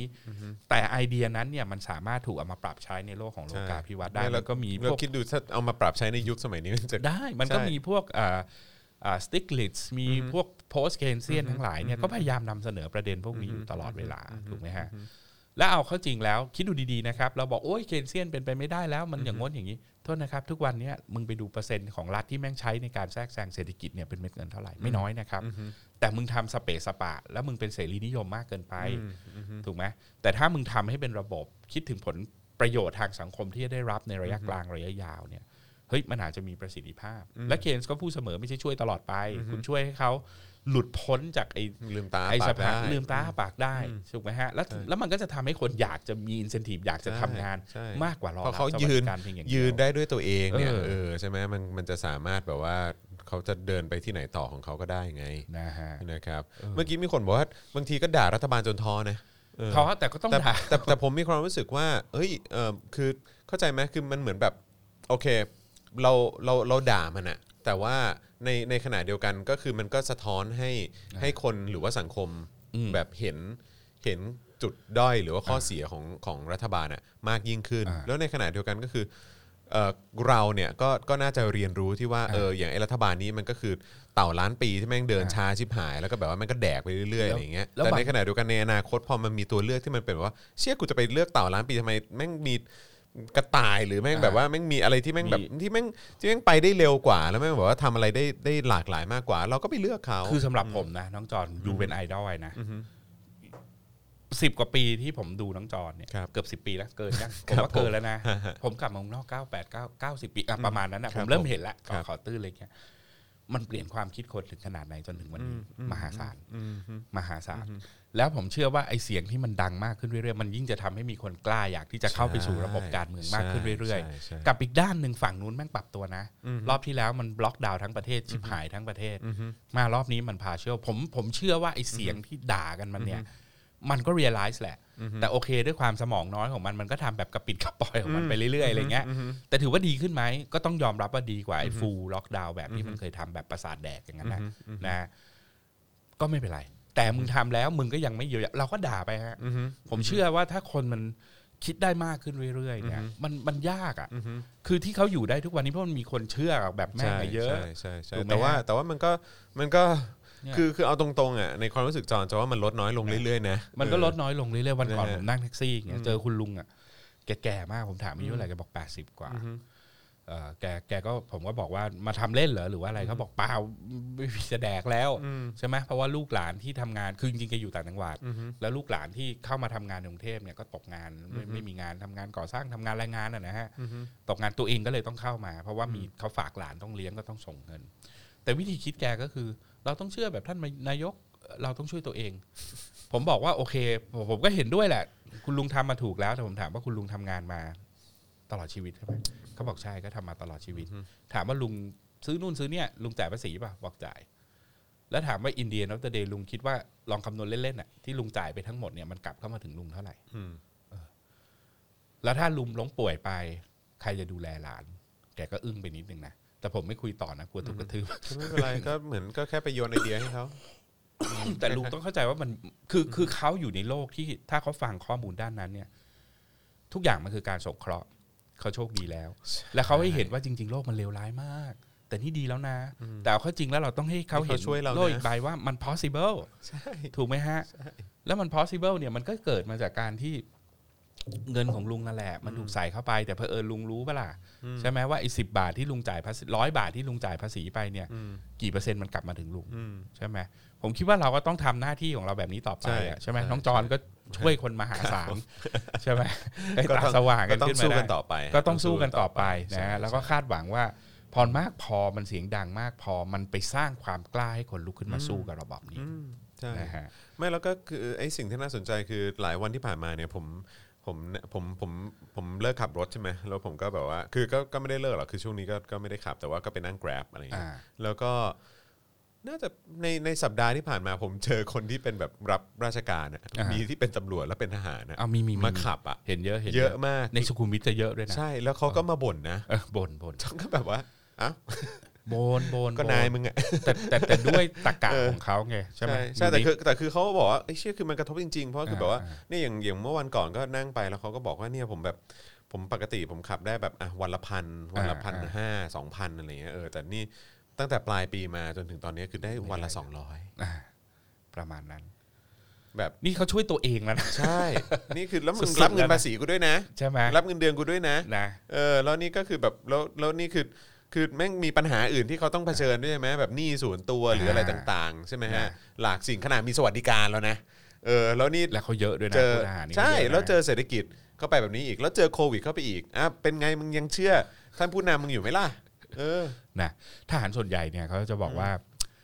นายจะผิดจะถูกเราก็ต้องทำตามคำสั่ใช่งใช่ใช่เขาอะไรอใช่ย่างเข้าเงี้ยใจแต่ว่านะแต่แต่ว่าเราก็ต้องพยายามคุยกับเขาว่าเฮ้ยแต่โลกของยูมันไม่ใช่โลกของการใช่ที่ยูเป็นลูกน้องเขานะยูใช่เป็นโลกความเป็นประชาชนธรรมดาคนหนึ่งด้วยใช่ใช่แต่ว่าแต่ว่าคือคือไอ้ vibe หรือว่าเขาเรียกว่าอะไรไอ้ความรู้สึกที่จอนได้จากเขาเนี่ยคือมันเป็นประมาณว่าเขาเขาเขาเขาก็ไม่ได้โอเคกับแบบว่าอ่าอ่าสิ่งที่กับเกิดขึ้นกับหรือว่าการการที่การที่เออกับกับสิ่งที่เกิดขึ้นอะเอออกับการแก้ปัญหาของแบบ นายเขาอะไรอย่างเงี้ยใช่ไหมเออใช่ใช่ไหมใช่ใช่เออเออครับผมไหนมีอะไรเนี่ยมีอะไรคอมเมนต์มาเนี่ยจริงคุณรัชนนท์บอกว่าขนาดสโมสรฟุตบอลไทยยังไม่ไหวเลยครับ หลายคนเนี่ยล้มละลายโดนยกเลิกสัญญาต้องไปทำอาชีพอื่นโอ้โหขนาดนักบอลโอ้เศนะร้าจริงเออนะครับนะฮะนี่ไงไม่เป็นสลิมเพราะดูเจาะข่าวตื้นตั้งแต่เด็กกันโอ้จโหริงขอบคุณมากๆคนะรับผมนี่ะฮะดูตั้งแต่แก่แล้วก็ยังดู ขอบคุณครับนะนะฮะเอ่อเพื่อนที่ออสถามว่าคนไทยอยู่ได้ยังไงกับสวัสดิการ เดือนละหกเดือนร้ละอยบาท600บาท หกร้อยบาทใครได้อันนี้ถามก่อนใคมัรนอะใครรู้สึกได้หกร้อยบาทนี้เป็นผู้สูงอายุป่ะ แล้วก็กับคนมีลูกนะ ซึ่งเขาจะให้ถึงอายุหนึ่งเป็นค่านม อ๋อเหรอ แต่หกร้อยบาทอยู่ไม่ได้ฮะครับผม หกร้อยบาทมันตกวันเท่าไหร่ยี่สิบาทแล้วยี่สิบาททำอะไรได้ฮะ ครับผมนะนะฮะคุณก็คำรัแต่ถ้าคุณมีทัศนคติแบบไอ้เหี้ยหมอโรคจิตอะอืม ที่ประเภทแบบมึงมีปลูกผักมีผักริมรั้วให้แดกอะไรเงี้ย โอเค มันก็เลยออกมาเป็นแบบนี้ไง ให้หกร้อยบาทก็อยู่ได้อะไรเงี้ยให้สามพันห้านี่คือแม่งเป็นทดบุญคุณกูแล้วนะ ใช่ นี่ให้เยอะแล้วนะให้เยอะแล้วนะอะไรประมาณนี้โอ้โหทุยไอ้เหี้ยแม่งนะแม่งวันและไอ้ก่นพวกที่พูดเนี่ยขออภัยฮะมึงเคยใช้ชีวิตอยู่แบบนั้นไหมสัตว์แบบประเภทมึงไม่รู้ว่าพรุ่งเนี้ยวันนี้กูเด็ดผักริมรั้วหมดแล้วใช่แล้วแม่งโตไม่ทันให้มึงใช่แดกพรุ่งเนี้ยใช่ใช่แล้วมึงจะอยู่ยังไงใช่ไอ้เหี้ยมึงจะไปจับปลาในคลองเมื่อไหร่เฮียอืมครับผมนะฮะเมื่อก่อนคุยกับอาจารย์ปองขวัญอาจารย์ปองขวัญก็บอกว่าเนี่ย คนที่สหรัฐอเมริกาเนี่ยเอ่อเพิ่งได้ไปเพิ่งได้ไปรอบแรกได้ไปพันสองร้อยเหรียญอ่า แล้วก็ล่าสุดได้อีกหกร้อยใช่หกใช่ หกร้อยเหรียญ ใช่แล้วไบเดนจะปรับระบบแล้วกำลังจะได้อีกพันใช่อีกพันสองร้อยเหรียญใช่นี่เราก็ใช่ใช่ครับผม นะฮะที่อเมริกาเขาก็คุยกันนะมีเอ่อยังใช่ไหมที่เออเสนอ 1,000 เหรียญมีเบอร์นี่อ่าเสนอ 2,000 เหรียญแต่เขาใช่ พูดถึง universal ทั้งระบบอ่านะใช่ใช่ใช่ แต่เขาก็มีตัวเลขมีอะไรมายืนยันเลยครับนะครับผมว่าเอ้ยมันจะไปช่วยอ่า พวก first jobber ที่เป็นหนี้การศึกษาได้เท่าไหรอะไรอย่างเงี้ยคือมันมีเขาเรียกว่าตัวปัญหามันมี hypothesis อะไรชัดเจนอืมอยู่ครับผมอะแต่มันก็ต้องไปดีลกันว่าโอเค ถ้าให้พันหนึ่งมันต้องเป็นอ่าเม็ดเงินภาษีเท่าไหร่คุณจะไปเอามาจากไหน แล้วมันจะไปกระตุ้นเศรษฐกิจแล้วมันจะวนกลับมาเข้าสู่ตัว coffers หรือเม็ดเงินภาษีเนี่ยยังไงอะไรอย่างเงี้ย ดีเบตฮะบ้านเรามีปัญญาดีเบตก็ดีใช่เบตไปฮะใช่คุยกันสิไม่ใช่หลบหน้าไม่ใช่หนีเฮียนะอืมนะฮะคุณตุ๊กตาบอกว่าเงินช่วยโคตรกระจอกถามว่าพอไหมค่าของชีพวันๆเท่าไหร่กัน นรกมากครับกับไอ้รัฐบาลโจรนี้นะฮะครับผมคือแล้วคนไทยนะ ผมว่า conform มากเลยนะ คืออผมเห็นบางทีเขาไปบ่นกันนะ เด็กๆเขาเขียนกันเนี่ยโอ้ยเงินเดือนหมื่นห้าเนี่ยเขากินวันเท่านี้เลย คือมึงกระเบียดกระเสียนขนาดนั้นคือโอเคล่ะ การมีดิสซิ p ลินกับการใช้เงินเป็นเรื่องจำเป็น แต่ในทางกลับกันมึงก็ต้องดูด้วยว่า มันแฟร์หรือเปล่าที่มึงต้องลดคุณภาพชีวิตของมึงลงมาเรื่อยๆเรื่อยๆเรื่อยๆใช่เรื่อยใช่ๆกับการในบริหารหิงซวยของไอ้รัฐบาลเนี้ยใช่แล้วก็คือแบบว่าแล้วก็มีแบบพวกเพจนู่นนั่นนี่ใช่ไหมที่เป็นเหมือนแบบพวกลุงลุงๆเลยก็จะแบบว่ามาบอกว่าเนี่ยรู้ไหมสมัยสมัยพี่เนี่ยเออแบบเริ่มต้นมาได้เงินเดือนเท่านี้ได้หมื่นห้าเท่าน้องอะพี่ก็ยังอยู่ได้เลยพี่ก็นั่งรถเมย์ไง พี่ก็นู่นนั่นนี่แล้วแบบไอ้เหี้ยคือเด็กรุ่นใหม่แม่งคือทำไมเขาจะต้องมีความอดทนกับไอ้ความเหี้ยแบบนี้เหมือนมึงใช่ไหมล่ะเออสมัยก่อนเนี่ยเศรษฐกิจขนาดมันเท่าไหร่ไม่ใช่เงินภาษีมันวิ่งไปเท่าไหร่เออทุกวันเนี้ยมันเพิ่มขึ้นเท่าไหร่แต่ทำแล้วไมก็มึงต้องนั่งรถเมล์ใช่ไอสัตแล้วก็ว์แบบควันเพียบเหมือนเดิมใช่แล้วแล้วก็ประสาทเหรขอโทษนะไอ้ตอนที่คุณบอกว่าคุณสามารถอยู่ได้อะรัฐบาลไหนอ่าใช่ใช่นะไม่เอามาหน่อยนะ ขอถามอาจารย์ว่าถ้าเราติดโควิดอยู่ในญี่ปุ่นเราจะได้ไหมคะ เข้าใจว่าญี่ปุ่น รู้สึกญี่ปุ่นเขาดูแลนะ มันเป็นเฮลท์แคร์อยู่ใช่แล้วนะ ใช่ใช่ไหมฮะใช่แต่แต่ญี่ปุ่นโฟกัสของเขาเนี่ยอ่ามันไปเน้นที่การให้การสนับสนุนคนที่ถูกจ้างงานในบริษัทนะฮะว่าแม้บริษัทจะไม่มีงานให้ทำหรืออะไร แต่มันจะมีเขาเรียกว่าการรีเทนเนอร์ของตัวงานอยู่ เพราะถ้าบริษัทนั้นรับสองทางหนึ่งคือเงินสนับสนุนเพื่อลดดอกเบี้ยเก่ากับดอกเงินใหม่เพื่อ ไม่มีดอกเบี้ยเป็น soft loan เนี่ยนะฮะโดยเงื่อนไขของเขาคือโครงการจ้างงานกันไปเรื่อย ๆ แต่ในรายละเอียดเข้าใจว่า healthcare ยังได้ แต่ถามว่าไม่แน่ใจว่าไอ้เงินประจำเดือนเนี่ย อันนี้มันให้กันแค่ไหนยังไง อันนี้ผมไม่มีข้อมูลอืมครับนะฮะผมนะฮะแต่ว่าเขาก็ดูแลเทคแคร์กันไปนะเออครับเขาก็ต้องทำอะเขาก็รู้ว่าปัญหาของเขาอยู่ที่ไหนกำลังเขาอยู่ตรงไหน แล้วเขาจะ โฟกัสในการไปช่วยใช่ยังไงใช่ถูกไหมฮะ ใช่ ถ้าสมมติในครอบครัวมีคนทำงานสี่คนเอ้ยมีคนในครอบครัวสี่คนอะคนได้รับผลกระทบจากการตกงานหนึ่งคน ถ้าช่วยคนนี้มันยังจะช่วยสามคนนี้ได้อยู่หรือเปล่า อืม เขาก็ไปช่วยอืม นะฮะเพราะฉะนั้นมันมันมันมันก็ต้องดูว่ามันแนวละนเอียดโยบายของเขามันเกิดจากปัญหาเรื่องอะไรใช่นะฮะเขา ญี่ปุ่นยังทำงานได้ปกติฮะญี่ปุ่นทำงานได้ปกติใช่ครับ ผมของเขา ไปเรียนได้ด้วยนี่ กับเกาหลีใต้ก็เป็นแบบนี้ฮะ ก็คือว่าเอ่อ ไล่ไปเรื่อยๆ ไม่ปิดเศรษฐกิจใช่แต่ถ้าติดกูก็ตามตรวจไปเรื่อยๆเรื่อยใช่ๆเรื่อยใช่ๆนะครับใช่ใช่ใช่อ่าอือฮึนะเออ keep fighting keep moving on นะครับเอ่อเพื่อนผมที่ลาสเวกัสรัฐให้เลย 1,000 เหรียญอ่าทำงานเป็นกุ๊กในโรงแรมนะฮะอืมมันต้องครับให้ผมฮะคือคนตกงานไม่ได้ ซึ่งมัมีผลซึ่งเป็นกระทบคนไทยด้วยป่ะกับฮะเพื่อนเพื่อนคุณเดอะดูน่าดเนี่ยจะเอน่าอจะนะครับนะนะฮะฮะ อาจารย์พรขวัญไม่ใช่คนไทยอะเอ้ยยังไม่ใช่คนอเมริกันยังสื่อสัญชาติไทยยังเรียนหนังสือยังได้นะยังเนอะอะไรเพราะถือว่าคุณไปช่วยสอนคุณเสียภาษีนี่ใช่คุณ contribu ปั๊บคุณต้องได้สิ่งนี้ใช่กลับมาใช่ใช่นะฮะคุณกนกถ้าวันไม่มีรัฐบาลเพื่อไทยป่านนี้จริงฮะค่าแรงขั้นต่ำคงไม่ได้ 300 แล้วก็ดักดานอยู่ตรงนั้นมาไม่รู้กี่ปีแล้ว คือต้องเข้าใจให้ดีคือ 300เนี่ยนะหลายคนก็บอกเฮ้ยถ้า 300 ก็ชิบหายหมดสิเวลาผมสอนหนังสือเนี่ยผมถามว่าเราควรขึ้นค่าแรงขั้นต่ำไหมโทษนะครับร้อยละร้อยแม่งยกมือบอกไม่ควร ผมบอกควรจะขึ้นจากหมื่นห้าเป็นสองหมื่นไหมแม่งยกหมดว่าควร ผมถามว่าอ้าวไอ้เหี้ยพวกมึงควรจะขึ้นแต่ถามว่าคนอื่นไม่แต่ต้องเขาขึ้นแต่เขาไม่ต้องขึ้มันนแปลว่าอะไรวะมันแปลว่าอะไรอะโอเคเขาก็บอกว่ามันจะทำให้ต้นทุนแพง แต่หนูไม่ได้ทำงานพวกนั้นนี่โอเคเข้าใจได้ แต่ถามว่ามึงเคยคิดไหมว่าแล้วคุณไอ้ภาพชีวิตเขาล่ะ คุณภาพชีวิตเขาเขาก็บอกถ้าแพงกว่านี้ก็แข่งไม่ได้ ผมบอกเฮ้ยมันเป็นปัญหาเรื่องเทคโนโลยีด้วยเปล่า อือฮึ มันเป็นปัญหาเรื่องการยกระดับศักยภาพของมันกิมีจปักจรรมจัยทางอื่นเศรษฐกิจหรือเปล่า เอออม คุยกันสนุกอย่างเงี้ยสนุกคลาสก็จะมันนะฮะแต่ผมก็คิดว่ามันต้องดิสคัสแบบนี้กันเยถกอะเถียงกันสิครับๆนะฮะอืมถกเถียงนะฮะกันหมื่นห้านี่ก็อยู่ไม่ได้แล้วครับประสาทแดกฮะอืมใช่นะแล้วมันไม่ควรด้วย เพราะว่าถ้าคุณไปดูนะอะยกตัวอย่างนี้คุณไปดูอ่าเขาเรียกว่าอ่า purchasing parity ต่างๆนะฮะคือเราชอบบอกว่าเอ้ยเมืองไทยเมืองนอกมัน เงินเดือนเยอะนี่แต่ของก็แพงมึงไปดูดีๆฮะว่าแต่ละอย่างที่เขาจ่ายมันคิดเป็นสัดส่วนกี่เปอร์เซ็นต์ของรายได้ต่อวันของเขาเมื่อเทียบกับพวกคุณอืมพวกคุณจะรู้เลยว่าพวกคุณนี่แม่งถูกสับโขกมหาศาลเลยนะนะคุณลองคิดดูของที่ส่งจากเมืองไทยไปขายในเมืองนอก แม่งขายถูกกว่าประเทศไทยเนี่ยไอสัตว์มันแปลว่าอะไรวะอืมอืมถูกไหมกล้วยในอเมริกากล้วยในอังกฤษแม่งถูกกว่ากล้วยไทย แต่ส่วนใหญ่มันก็กล้วยจากไทยเนี่ยนะที่มันปลูกโดยหมูเห็ดเป็ดไก่เนี่ยร่วมทุนกับโดอะไรพวกเนี้ย จากประเทศไทยส่งออกไป ขายถูกกว่าที่ขายที่เมืองไทยมันทำได้ไงอืมแปลว่ามาจิ้นมึงมหาศาลอืมอะแต่ในอีกด้านหนึ่งมันมีปัญหาก็คือว่าตัวไซส์ของเศรษฐกิจเรามันเล็กน้องจอนกำลังคนที่มันบริโภคได้มันไม่เยอะ เพราะฉะนั้นรัฐบาลก่อนๆเนี่ยยุคคุณทักษิณแรงต่างเขาก็มีความรู้สึกว่า คุณยิ่งขยายฐานของการบริโภคมากขึ้นเท่าไหร่ มันจะเกิดกิจกรรมทางเศรษฐกิจในแง่ของการแข่งขันมากขึ้น Yes มันก็จะก่อให้เกิดอ่า ราคาที่มันเป็นธรรมเพราะมันจะมีตัวละครใหม่ๆ อยากที่จะเข้ามาแข่งอยู่เสมออมแต่ถ้าคุณมีกระจุกมีคนแค่เนี้ยมีกำลังการบริโภคแค่เนี้ยแต่ละปีโตขึ้นไม่กี่เปอร์เซ็นต์เนี่ย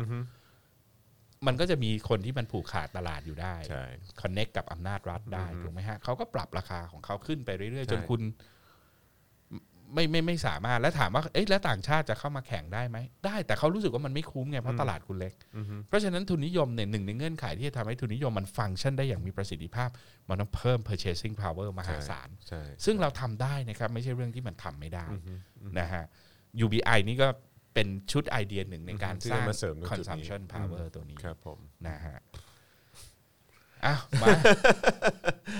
นะฮะต้องต้องถอนหายใจกันเลยทีเดียวขอบคุณฮะโอนฮะ เมื่อสักครู่นี้มีคนเหมือนพูดว่าเอ้ยรายการคุณขอโดเนทไปขอทานหรือเปล่า ไม่ไม่ไม่ฮะอ๋อคุณไม่อยากไม่คุณอ๋อออยากให้คุณก็ให้ไม่คุณไม่ไม่อยากให้ก็ไม่ต้องให้ฮะอ๋อไม่ไม่ถ้าถามผไม่มได้บังถ้าคับถามฮะผมเออใช่ใช่ครับไม่ได้บังใช่คับฮะผมไม่มีปัญหาไม่มีปัญหาเลยฮะครับนะผมนะฮะกูมีปัญหานะฮะเออกูงงนะฮะกูไม่ได้บังคับเออกูไม่ใช่ตู่ครับไอ้ผมเหี้ยเออครับนะผมนะฮะกูไม่ไล่ได้เก็บภาษีมึงกูไม่ได้พอจับอยากมึงได้ฮะอะไรครับแล้วก็ผมด่ามึง แล้วแม่งมาด่ามึงด้วยนะไม่ใช่นะ ไม่ใช่พวกกูฮะไอ้ใช่เหี้ยครับผมนะครับมึงมึงอย่างงงฮะครับผมนะฮะ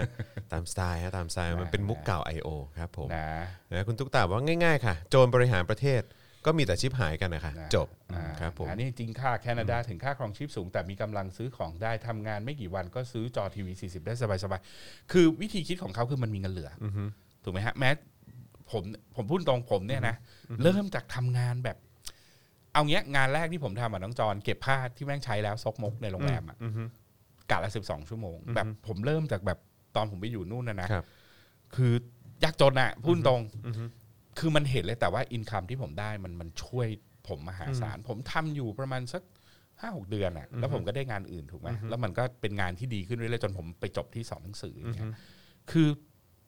มันมี mobility อะอืมใช่ไหมหรือแม้เราเห็นเลยว่าในสังคมตะวันตกเนี่ยแม้คุณจะสตาร์ทจากต่ำที่สุดเนี่ยนะฮะคุณยังสามารถที่จะ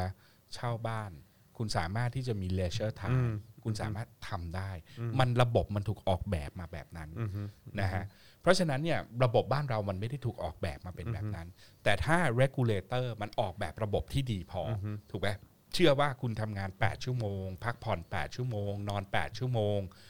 รายได้ของคุณเนี่ยฝรั่งมันคิดง่าย ๆเลยนะครับ ว่ามันจะต้องเลี้ยงคนของรายได้ของคนหนึ่งคนต้องเลี้ยงคนสองคนในครอบครัวได้ ที่ครบปัจจัยสี่นะ ไม่ใช่พอค่าอาหารนะ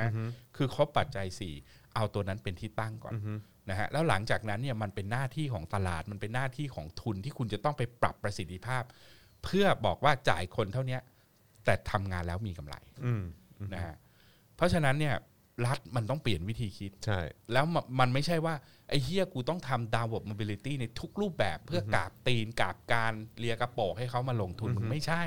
หน้าที่มึงคือมึงไปสร้างเงื่อนไข ให้มันดีพอ ถูกไหมครับ เออ ถ้าตัวแรงงานราคาถูกเราแข่งไม่ได้ คุณก็ต้องไปยกระดับคุณภาพของแรงงาน เพื่อให้อุตสาหกรรมในรูปแบบอื่น เขาอยากเข้ามานโตมันอยากเข้ามาใช่คุณไปดูประเทศเพื่อนบ้านเขาถูกไหมครับว่า เอ๊ะเขาทำกันยังไง หรือเราอาจจะคิดเองก็ได้ว่าเฮ้ยเราให้มาตรการใช่ไหมเอิ่มในเรื่องของการสนับสนุนเนี่ยที่มันแข่งขันได้มากกว่าคนอื่น อะไรอย่างเงี้ยคือคุณต้องคิดได้สิวะ มันต้องดึงได้สิ ถูกไหม ญี่ปุ่นนี่มันรักประเทศนี้จะตายเพราะมันมาทำเยี่ยหาอะไรในนี้ก็ได้ถูกไหมฮะ มึงไปอยู่ประเทศคอมมิวนิสต์มันไม่แฮปปี้หรอกถูกไหมกับจีนมันก็มีปัญหาในเชิงประวัติศาสตร์ คุมคนในรายการผลิตไม่ได้ เวียดนามเอาเข้าจริงเนี่ยเท่าที่ผมเจอพวกเอ่อเพื่อนๆผมที่เอ่อมีสามีเป็นญี่ปุ่นทำอะไรพวกเนี้ยไม่อยากไปไม่อยากไปแต่พอหน้าที่การงานมันก็ถูกส่งไปไงถูกไหมเพราะมันมี value ทางเศรษฐกิจมากกว่าครับ ซึ่งเขาบอกว่าจริง ๆ แล้วบ้านเรามันปรับนิดๆหน่อยๆ มันก็ใช้ได้ใช่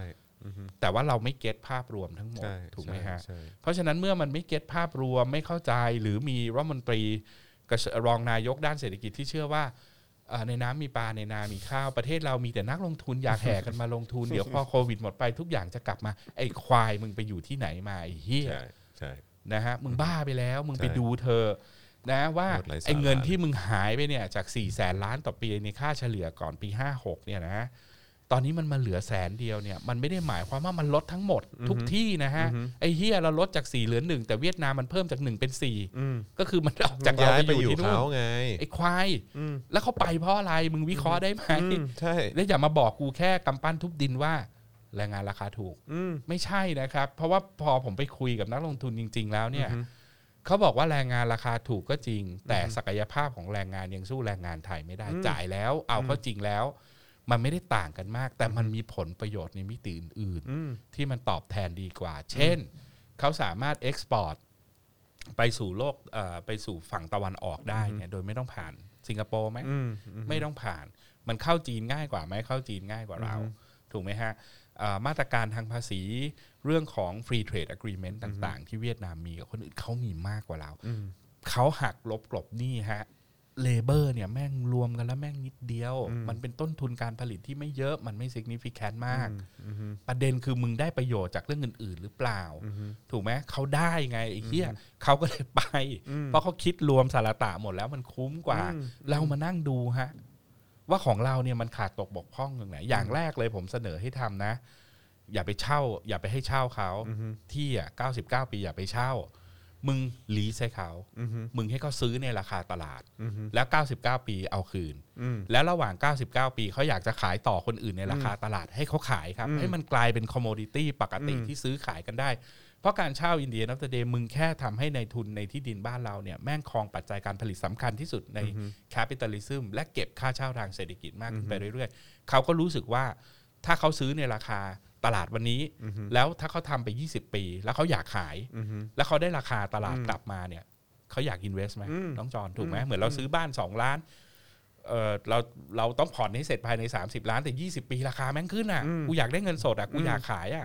ถูกไหมแต่ประเด็นคือบ้านเราแม่งขายไม่ได้ เมื่อมันขายไม่ได้ปั๊บมันแปลว่าอะไร investment ratio ของ investment ต่อ value ที่เขาลงทุนใน capital เนี่ย มันตอบแทนน้อยกว่าที่อื่นอะไรแบบเนี้ยคือมันต้องคิดแล้วอะ นะไม่งั้นคุณจะไปสู้กันได้ไง yeah นะฮะเออไม่ก่อนโควิดมาเคยคิดจะออกจากงานที่ทำกับรัฐไปเกษตรกับค้าขายอะไรนะแต่เจอแบบนี้โอ้เข้าไปทำต่อไปดีกว่า ความมั่นคงไม่มีเลย รัฐปล่อยให้ประชาชนพึ่งตัวเองหมโอ้ดโหเกษตรนี่เหนื่อยฮะครับผมแต่แต่จริงๆนะอย่างหนึ่งที่ผมมีความรู้สึกว่าพี่บีแม่งไม่ทำเลยเนี่ยนะซึ่งควรทำมากเลยนะขอความกรุณาพี่บี ขอความกรุณาพี่จุลินทร์ หัวหน้าแมลงสาบของผมเนี่ยนะฮะ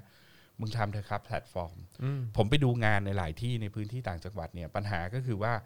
มันไม่มีใครรู้ว่าที่ไหนมันมีอะไรมึงทำแพลตฟอร์มออนไลน์ขึ้นมา กูอยากกินแล้วทำแบบแบบแบบ eBay นะ ซื้อเสร็จกูให้ดาวอ่าซื้อให้ดาวได้ถูกไหมว่าเอ้ยของมันคุณภาพดีอะไรอย่างเงี้ยเหมือนเราไปซื้อใน Lazada แล้วเป็นอะ แต่มันมีไว้สำหรับสินค้า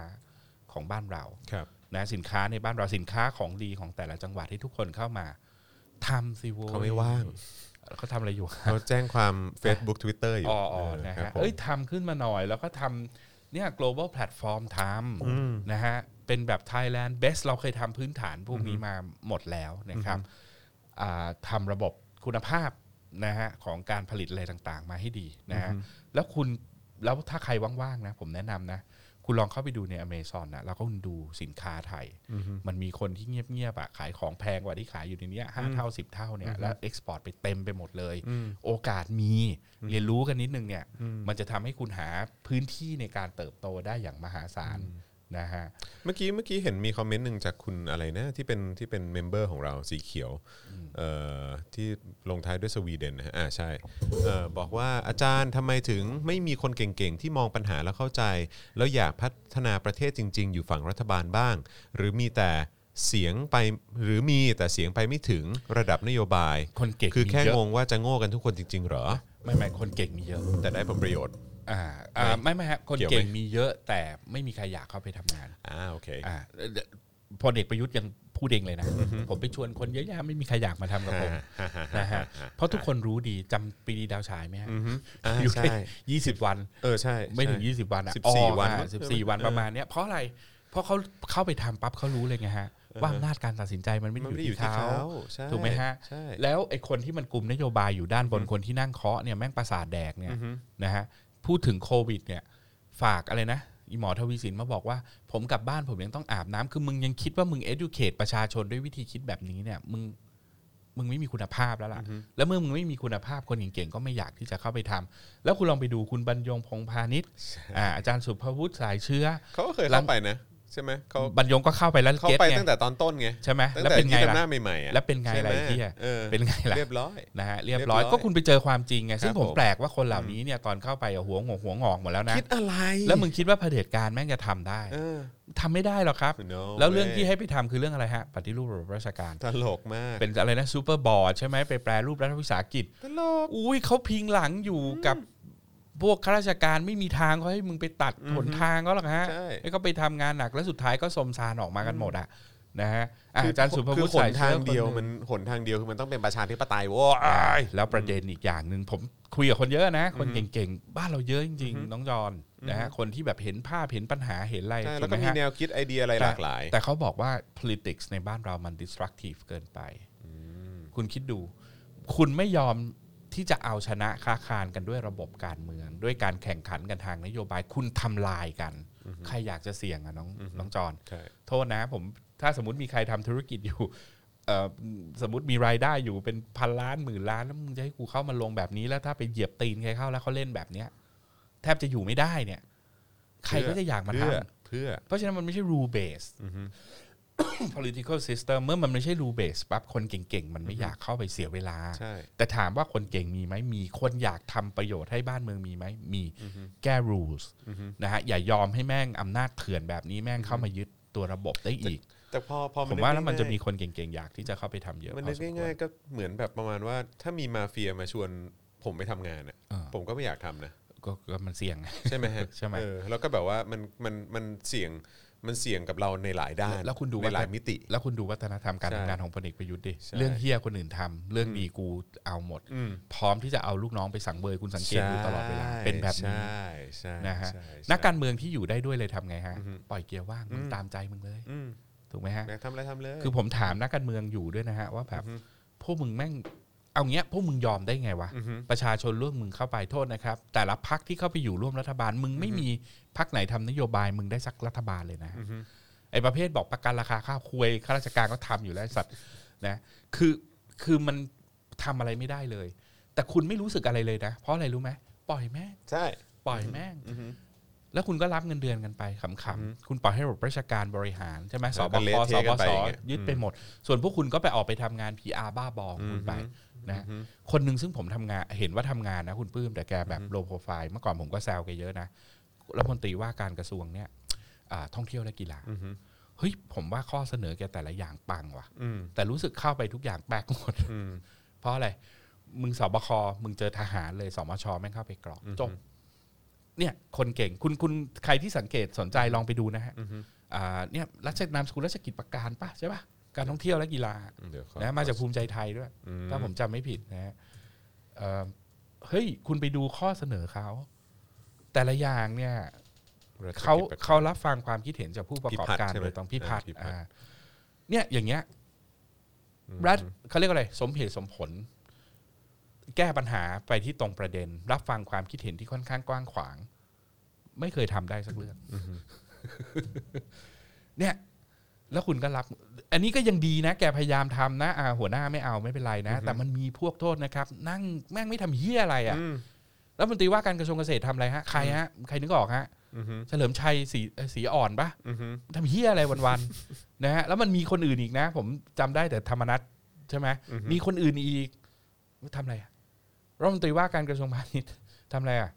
นะฮะคนอื่นๆทำอะไรบ้าง ไม่มีอืมไม่มีใช่นะฮะเออ well นะฮะเนี่ยแล้วแล้วใครอยากจะเข้ามาทำครับนะเนี่ยพูดแทนใจหมดความอดทนผมก็หมดนะใช่คุณมิสเตอร์ทีคุงก็บอกว่านะสบายจะตายรับเงินเดือนร้อยเปอร์เซ็นต์ทำงานไม่ถึงเออสองเปอร์เซ็นต์เฮ้ยแล้วแล้วผมรับไม่ได้กับนักการเมืองที่พูดแบบนี้มีอยู่คนหนึ่งพูดกับผมงี้เลยนะน้องจอมบอกมีที่ไหนมีสอสอแค่นี้ได้ตำแหน่งรัฐมนตรีขนาดนี้ ถ้าเป็นยุคคุณทักษิณเนี่ยกูอยู่ได้สามเดือนเขาก็เด้งกูแล้วอืมถูกไหม นี่คือมึงแม่งพอใจที่มันไม่ต้องทำอะไรอืมพอใจที่อีตู่รับไปหมดนะฮะแล้วมึงก็รับเงินเดือน แล้วผลประโยชน์อะไรของพวกมึงพวกมึงก็หากันเก็บกันไปนะฮะเราต้องด่านอกจากด่าไอ้ตู่ด่าไอ้ระบอบนี้ด้วใช่ก็คือไอ้นะพวกไอ้พวกที่เนี่ยอยู่กับพวกแม่งอะเออนะฮะที่อยู่กับตู่อะที่ที่เข้ามาร่วมหัวจมท้ายกับตู่อะรอบเนี้ยเฮ้ยมีคนบอกธรรมนัตไม่ทำด้วยความเคารพนะ เฮ้ยธรรมนัตแม่งทำกว่ามากกว่าคนอื่นนะอันนี้ต้องยอมรับนะ เรื่องพื้นที่อะไรเงี้ยเขาเขาเขาเขาค่อนข้าง clear โอเค แต่ประเด็นมันเถียงได้อย่างเช่น เอาพื้นที่ตรงนั้นมาทำใช้ประโยชน์สำหรับนายทุนเราด่ามันไปเออแต่ถามว่าในแง่ action เท่าที่ข่าวมันผ่านตาผมดูทุกวันเนี่ยก็ถือว่าเป็นคนที่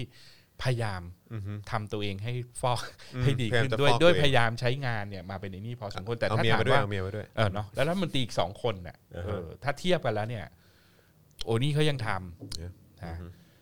แต่ก็ไม่ได้ดีนะฮะนะฮะครับเอาทำดีไม่ดีโดนลุมหายครับ ผมนี่ผมก็กลัวอยู่นะ เห็นอะไรนะน้องยงน้องเยลอะไรก็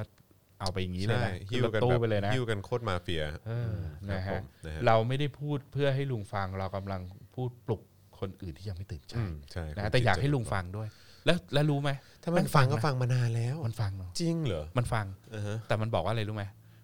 เนื่องจากสมองมันเป็นแบบนั้นอะไอสิ่งที่เราพูดปั๊บมันรีเจ็คทันทีบอกไอ้เหี้ยไอ้ควายแน่จริงมึงมาทำอ่าฮะโทษผมมีลูกศิษย์อยู่ในนั้นอะอ๋อเหรอฮะเขาทำเขาเขาส่งบรีฟข่าวอ่าใช่ไหมให้เขาก็บอกหายไปก็ให้ไปก็หายไปอะอ่าฮะไม่มีอะไรแล้วหลังๆ มันเริ่มกลับมาเว้ยอ่าฮะขีดตัวแดงไอ้เหี้ยไอ้ควายอ่าฮะไอ้สัตว์มึงมาทำเองสินี่คือพลเอกประยุทธ์นะ คือคือยังไงเขาเขียนเหรอออเขาเขียนกลับคมาเหรอเออเขาเขียนกลับเขาเขียนกลับมาอย่างเอนั้นอเหรอจนจนนายเขาบอกว่ามึงไม่ต้องส่ง คือไม่ต้องส่งอะ ว่าคนอื่นเขาคิดอะไรวิพากษ์วิจารณ์อะไรกับมึงเพราะว่าแม่งจะระบายอารมณ์กลับเข้ามาให้คนทำงานว้าวนี่คือพลเอกประยุทธ์ว้าวนี่คือพลเอกประยุทธ์นะว้าวว้าวประสาทแดก แล้วแม่งไม่กินปลาด้วยแปลว่าอะไรไม่กินปลาไม่กินปลาแม่งเลยไม่ฉลาดแต่ซีเรียสไม่กินปลาจริงปะเนี่ยจริงโอเคเฮ้ยผมมี spy เยอะข้างในโถ ผมมี spy เยอะอยู่พอสมควร โอเมก้าสามไม่ถึงสมอง โอ้โห ฟังแต่ละเรื่องน้องเขาแล้วผมแบบอืมเย้สุดแต่ถามว่ายอดฟังไหมฟัง อ่าฮะ เข้าหูไหมไม่เข้าหู เพราะว่าแม่งเกลียดเลย อืม มันมันแบรนด์เลยว่าไอ้สิ่งเหล่านี้ที่คิดอะไรต่างๆเหล่านี้เนี่ยมันไม่ได้ตอบโจทย์อืมใช่ไหมในวิธีคิดแบบทหารนะฮะ ยอด เขาอยากให้ทุกคนเป็นทหารเกณฑ์ถูกไหมฮะ พอทุกคนเป็นทหารเกณฑ์ ทุกคนทำสั่งซ้ายหันขวาหันได้หมดประเทศชาติก็จะเดินหน้าไปได้นี่คือวิธีคิดของเขา นะครับ เออนั่นคือกูถามจริงว่าปีแรกมึงเข้ามาก็แบบว่า คือมึงมึงยังเอาไม่อยู่เลย แล้วก็นะแล้วแล้วสิ่งที่มันมันทำร้ายจิตใจผมมากนะ ตอนที่บอกร้อยนายกก็แก้ไม่ได้ ตอนนั้นมึงบอกว่าเป็นนายกแม่งง่ายนิดเดีอืยวมใช่พ่อมึงตายใช่นะฮะอือฮึง่ายพ่อใช่มึงมึงลืมคำพูดมึงแล้ใช่วไหมใช่ไหมแล้วถ้ามึงง่ายเนี่ยแปลว่าอะไรรู้ไหมแปลว่ามึงไม่ได้ทำงานเลยใช่ใช่ใช่ใช่ป่ะเสาร์อาทิตย์มึงก็หยุดไอ้เหี้ยใช่อือฮึนะฮะนะฮะเออ แล้วกูต้องให้เงินเดือนคนแบบนี้ เดือนละเป็นแสนไม่อืมเป็นน้องจล้าอนนน้องจอนเยวไปจริงดูอืมเป็นร้านนะอือฮึลุงแกนั่งกี่บอร์ดใช่ลุงนั่งเป็นประธานกี่บอร์ดอือฮึแล้วสนุกก็คือลุงไปนั่งเสร็จกว่าลุงจะกลับไปอีกที 8 เดือนอันนี้มีคนเล่าให้ฟัง แล้วไอ้สิ่งที่ลุงเคยสั่งไว้ลุงแม่งลืมข้าราชการแม่งก็ทำเป็นงงๆงานมันเลยไม่เดินไงน้องจอนอืมเงินแม่งค้างทอดตั้งเท่าไหร่ ปัญหาอีกปัญหาหนึ่งของบ้านเราเนี่ยนะ ก็คือเงินที่มันรัฐมันเข้าไปใช้เนี่ยทุกปีแม่งค้างท่อเยอะมาก เพราะแม่งผลักออกไปไม่ได้ด้วยไอ้สารพัดกลไกที่มึงสร้างอือฮึเพื่อตรวจสอบการโกงแต่กูเห็นมึงใช้มันโกงกันทั้งนั้นนะอืมแต่ว่ามึงไปกันน่ะให้มันไม่สามารถนำไปสู่ตลาด และก่อให้เกิดกิจกรรมทางเศรษฐกิจขึ้นมาได้เงินค้างท่อเพียบนะฮะเออแล้วพวกมึงก็อยู่กันไปวันๆอะอืมถูกไหมฮะ คุณโอปอลว่าเฮงซวยชิบหายนะครับผมนะฮะเอ่อ คุณ worksy หรือเปล่าบอกว่า สวัสดีครับ ถามอาจารย์วิโรจน์และคุณจรทำยังไง เราจะได้ใช้น้ำมันภายในประเทศราคาถูกที่สุดครับ โดยไม่อิงราคาโลก คือทำเองใช้เองได้ไหมครับ เราไม่ได้อิงราคาโลกนะ เราอิงราคาสิงคโปร์เออแล้วก็เป็นอีกประเด็นหนึ่งโอนะเคฮะอ่าแล้วมันเกี่ยวเรื่องเงินอุดหนุนได้วยไหมฮะสส่วนอ่าการเก็บครับที่เราเก็บไอ้อ่าฮะเงินเข้ากองทุนแรงต่างเนี่ยทำให้สูง เอาเข้าจริงแล้วเนี่ยราคาสิงคโปร์เองก็ไม่ใช่ราคาที่แพงเท่าไหร่นะฮะแต่พอมันมาถึงบ้านเราเอ่อมันก็ ลดลงไปคือคุณต้องเข้าใจอย่างนะ สิงคโปร์เป็นเกาะเล็ก ๆ นะอือฮึแต่แม่งซื้อนะมันซื้อทุกอย่าง มันมีกำลังเงินน่ะเพราะฉะนั้นเนี่ยอะไรที่วิ่งมาจอดตรงมันปั๊บกูซื้อแล้วกูขายต่อ คุณเก็ตไหมมันไม่ใช่แค่เป็นทางผ่านให้มึงมาจอดอ่าเรือน้ำมันนะ แล้วก็ขับต่อไปเมืองไทยไม่ใช่นะฮะเขาซื้อแล้วเขามาขายต่อแล้วพี่แหมเขาสุดยอดเขาเก่าไปเยอะสุดยอดอ่าอยากให้อาจารย์แนะนำหนังสือเกี่ยวกับเศรษฐกิจการเมืองสังคมอยากความรู้เพิ่ม อืม เรื่องอะไรฮะเรื่องเรื่องเมืองไทยเนี่ยอ่านอาจารย์ผาสุกก่อนเลยนะเศรษฐกิจการเมืองไทยสมัยกรุงเทพเนี่ยอ่านนะอ่านเลย เล่มเนี้ยอ่าอัปเดตแล้วนะครับ มันก็จะมาจบที่ประมาณวิกฤตเศรษฐกิจ แล้วก็บวกคุณทักษิณไปนิดหนึ่งนะฮะเอาเล่มนั้นก่อน คุณจะเห็นโครงสร้างเศรษฐกิจไทยที่มัน evolve ผ่านตัวละครใช่ไหมฮะผ่าน global order ผ่านระบบการผลิต งานนี้ผมว่าดีมากในแง่ของการทำความเข้าใจต่อภาพรวมทั้งหมด อ่านตัวเนี้ยแล้วคุณจะเข้าใจแล้วว่าไอ้คนที่ได้ประโยชน์เสมอในระบบเศรษฐกิจไทยการเมืองไทยคือใครนะฮะพอเราเห็นโครงสร้างตัวนั้นนะครับ จากนั้นเนี่ยเอามาต่อยอดแล้วค่อย ๆ ดูข้อมูลในปัจจุบันคุณจะเห็นเลยว่าเราหยุดนิ่งอยู่กับที่มา คุณจะเชื่อมโยงหลายปีถูกแล้แล้ววก็เห็นภาพรวม ใช่จะเห็นภาเอพอขอขอชื่อหนังสืออีกทีได้ไหมฮะเผื่อว่าเดี๋ยวให้อาจารย์แบงค์เอาเอาภาพขึ้น เศรษฐกิจการเมืองไทยสมัยกรุงเทพนะนะฮะ อืมอาจจะหายากหน่อยนะ เดี๋ยวเดี๋ยวลองแต่ลองเสิร์ชดู แต่ว่าเข้าไปใน Silk Verb เออนะฮะเศรษฐกิจอะไรนะฮะ เศรษฐกิจการเมืองไทยการสเมืมัอยงกรุไทงยเทพสมัยอ่านั่นไงแหละอ่าโอเคนะฮะไหนขอดูอ่าเผื่นี่ฉบับปรับเพิ่มเติมอ่านี่ปรับ Silkworm อ่าโอเคใช่ฮะนี่เลยนะฮะอะเดี๋ยวอ่าเดี๋ยวขึ้นขึ้นหน้านี้เลยฮะเออเพราะ Silkworm นี่ก็นอกจากจะซื้อเล่มนี้ได้แล้วก็ซื้อ Crown and the Capitalist ได้นะฮะนะฮะของอาจารย์วาสนาอีกแล้วช่วยขายของให้แกหนะคือคือพอคุณอ่านเล่มนี้สตาร์ทปั๊บเนี่ย มันจะมีงานวิชาการอย่างเช่นของอาจารย์วาสนาและหลายๆอื่นมันเข้ามาช่วยเติมเต็มครับแต่ละ part ให้มันคมขึ้นให้มันชัดขึ้นเนี่ยใช่มากขึ้นเรื่อยใช่ๆแต่นี่เป็นเหมือนกระดูกสันหลังอะงานนี้ไม่ใช่งานอาจารย์เองเนี่ยเขียนระหว่างบรรทัดเยอะมาก แต่ไม่ได้วิเคราะห์ตรงๆชัดเท่าที่ควร แต่ว่าแกเหมือนคลี่ภาพอะให้ให้เราเห็นภาพรวมทั้งหมดนะฮะอ่าโอเคเลยเล่มเนี้ยผมว่าเริ่มแล้วหลังจากนั้นพอคุณอ่านเล่มนี้จบ อยากได้ประเด็นอะไรเป็นพิเศษบอก โอเคอ่าเดี๋ยวจะแนะนำให้อย่างอ่าคุณจะอ่านเล่มนี้ มันก็จะมีว่าเฮ้ยให้คุณไปอ่านงานของอ่าอเนกเหล่าธรรมทัศน์ช่วงนี้ต่ออ่านงาน Kevin Hewison เฮ้ยอ่านได้อเนกวันนั้นกับวันนี้เป็นคนละคนกันนะจ๊ะเข้าใจนะเหนื่อยใจ ลองอ่านนะลองอ่านนะนะฮะนะฮะถ้าไม่ค่อยมีความอ่านได้เลยครับ มันหนังสือมันถูกเขียนมา ถ้าคุณไม่อ่านคุณจะไม่รู้ว่าเอาใช่งี้ใช่ใช่นะแล้วลองดูหนังสือลองดูแล้วหนังสือเนี่ยนะผมชอบหนังสืออย่าง ยิ่งแก่คุณกลับไปอ่านเล่มเดิมๆเนี่ยเฮ้ยคุณจะเห็นมุมมองที่มันแตกต่างกันไปเรื่อยๆนะอืมเออสนุกดีเหมือนดูหนังอะน้องจอนเราเคยดูหนัง action มันๆหรือดูหนังอะไรตอนเด็กๆก็โอเค แต่กลับมาดูใน Netflix มัน rerun อีกทีเฮ้ยดูแล้วมันไม่เป็นอย่างที่กูเคยดูอ่านี่ว่าใช่ใช่ใช่ไหมใช่ใช่ใช่ใช่ใช่ใช่เป็นอีก feel เลยเราโตขึ้นเรามีข้อมูลมากขึ้น เราครับก็จะพยายามทำความเข้าใจกับมากขึ้น อ่านไปเรื่อยๆฮะอืมวันนี้โค้ชแขกมีฮะ เห็นว่าจะไปจัดโต๊ะไอ้ยจัดตู้เย็นโค้ชใช่ไหมโค้ชของแกอีกทีโค้ชโยคะป่ะอ๋อ ผมอ่านดูโอเคโอเคเฮ้ยผมเข้าใจต้องละผมต้องกราบพี่พี่แขกเลยนะรู้ไหมพอแกไปจัดตู้เย็นปั๊บนี่คือครับปัญหาในบ้านผมทำไมเออผมดูพี่แขกผมได้แรงมันใจะผมก็ไปเก็บตู้เย็นอ่าฮะอ่าเสร็จแล้วครับเสร็จแล้วผมก็บอกโหพี่แขกขอบคุณมากเลยเนี่ยผมไปจัดอย่างง้นอย่างงี้เรียบร้อยเลยนะอ่าฮะเอออย่างงี้พี่แขกแล้วผมก็บอกเนี่ยมีปัญหามากเลยตอนนี้เรื่องโต๊ะโต๊ะอาหารคือภรรยาผมเนี่ยเป็นประเภทแบบ มีที่ไหนว่างของแม่งไปกอง พี่แขกบอก เดี๋ยวพี่ไปจัดให้ เอาไหมผมก็ไปกระซิบบอกภรรยาเฮ้ยเธอเดี๋ยวพี่แขกมาจัดโต๊ะให้อีกวันเรียบร้อย หายเลย กลัวหายเลยกลัวโอ้โโอ้อเคขอบคุณพี่แขกนี่แก้ปัญหา เออแก้ปัญหาในครัวในครอบครัวได้เยอะทำเป็นเล่นนะไอ้เรื่องเล็ก ๆ แบบโอ้เนี้ยยดีจังเลยคุณมันมันบาดหมางกันนะคุณอือฮึอือฮึ ใช่ไหมใช่เฮ้ยใช่เปิดใช่ ยาสีฟันไม่ปิดเนี่ยโอ้ชิบหาย ใช่ไหมหรือว่าแบบล้างหน้าแล้วแบบ โอ้โหอ่างล้างหน้าแม่งเปียกหมดเลยอะไม่เช็ดอะเออไอ้โกรธโกรธเป็นเรื่องเป็นเรื่อง แล้วเวลาทะเลาะกันเรื่องอื่นนะไอ้เรื่องพวกนี้แม่งจะออกมาอ่เพราะฉะนั้นเนี่ยต้อง diffuse เออปัญหาใช่พวกใช่นี้ใช่ให้หมดใช่ใช่ดูแต่พี่แต่แขกนี่อะดีนะเพราะว่าคืออย่างอย่างล่าสุดนี้ก็ผมก็ไปซื้อไอ้พวกแบบอะไรนะไอ้ซิปล็อก หรือว่าแบบพวกเอ่อที่เก็บผักเก็บเนื้อเก็บอะไรพวกเนี้ยเออนะฮะอย่างที่พี่แขกเขามาให้คำแนะนำแล้วก็น้องอ้ำทำต่ออ่า เออแม่บ้านผมทำแล้วก็เนี่ยซื้อผักมาเพิ่มก็แบบเก็บแบบอย่างที่พี่ฮะแขกแนะนำก็ถือว่าเออก็กลายเป็นว่าเป็นวิธีการที่ดี แล้วตอนนี้ตู้เย็นแบบดูดูดีมาก อืม ดูดีมากดูดีมากนะครับแต่ไอ้พวกนี้ต้องทำอยู่เรื่อยๆเดี๋ยวผ่านไปสักเดือนมันจะเละ ถูกต้องครับนะผมฮะ ถูกต้องครับผม อ้าวมาเลยฮะ นะฮะ คนต่างชาติหลบหนีเข้ามาเช่นกัน ถ้าไม่ผิดกฎหมายตำรวจก็ไม่ได้เงินไม่ได้ค่าคุ้มครองรายเดือนแน่อืม กูรู้นี่นะอยากฟังอาจารย์มา มาพูดแต่ภาพรวม แต่อยากให้พูดถึงต้นตอของปัญหาราคาที่เออเออเออไอปัญหาเรื่องเศรษฐกิจต้นผมผมไปเคาะราคาอยู่นะผมกับพี่ชูวัฒน์นั่งเคาะกันแล้วว่าที่ผ่านมาเนี่ย เรามีรัฐประหารมาหกเจ็ดปีเนี่ยนะมันมันมันมันมีมูลค่าเท่าไหร่อืมนะฮะที่คุณจะต้องจ่ายถามว่า แล้วพูดต้นตอของปัญหาได้ไหมเราก็พูดอยู่แล้วล่ะรวมๆอ่าแต่แต่อย่างนี้เอางี้จะให้ผม pinpoint เลย ผมคิดว่ามันยังไม่แฟร์เท่าที่ควร เราก็รู้กันอยู่อะใช่ไหมมันมีมาเฟียตัวใหญ่อยู่ แต่ Yeah มาเฟียตัวตัวใหญ่มันไม่ได้ควบคุมทุกอย่างอย่างที่ใช่คุณเข้าใจนะใช่ใช่เออ มันมีองค์คาพยพที่มันเป็นวัฒนธรรมบางอย่างด้วยด้วยที่มันสนับสนุนส่งเสริมเกื้อหนุนกันนะฮะเพราะฉะนั้นแล้วมัก็ได้เนี่ยประโยชน์ร่วมกันแล้ววิธีการสู้เนี่ยมันมันส่วนหนึ่งก็คือการค่อยๆทำให้วัฒนธรรมพวกเนี้ยมันออฟสลีดอืมนะ คืออาจารย์คณะผมเนี่ยมีอยู่ท่านหนึ่งอาจารย์ชัยวัฒน์สถานันท์ละกันแกบอกว่าหนึ่งในวิธีการของการสู้แบบสันติวิธีอย่างหนึ่งก็คือว่าทำให้อำนาจนั้นมัน irrelevant ทำให้มันกลายเป็นสิ่งที่มันไม่มีคุณค่า เพราะเราไปให้คุณค่ามันมากเกินไปเอง ไม่ต้องไปปรับไม่ต้องไปสู้ไม่ต้องไปเถียงทำให้มันหมดคุณค่าไป จบฮะแค่นั้นเองโอเค มันก็จะค่อยๆ lose ไอ ความสามารถของมันใช่ไหมในการที่จะดิกเทตในตัววัฒนธรรมได้ใช่ไหมยูไม่ give a shit สักอย่างอะก็เท่านั้นเองเราเคยทำแบบนี้กับพวกที่มาประกันคุณภาพเรา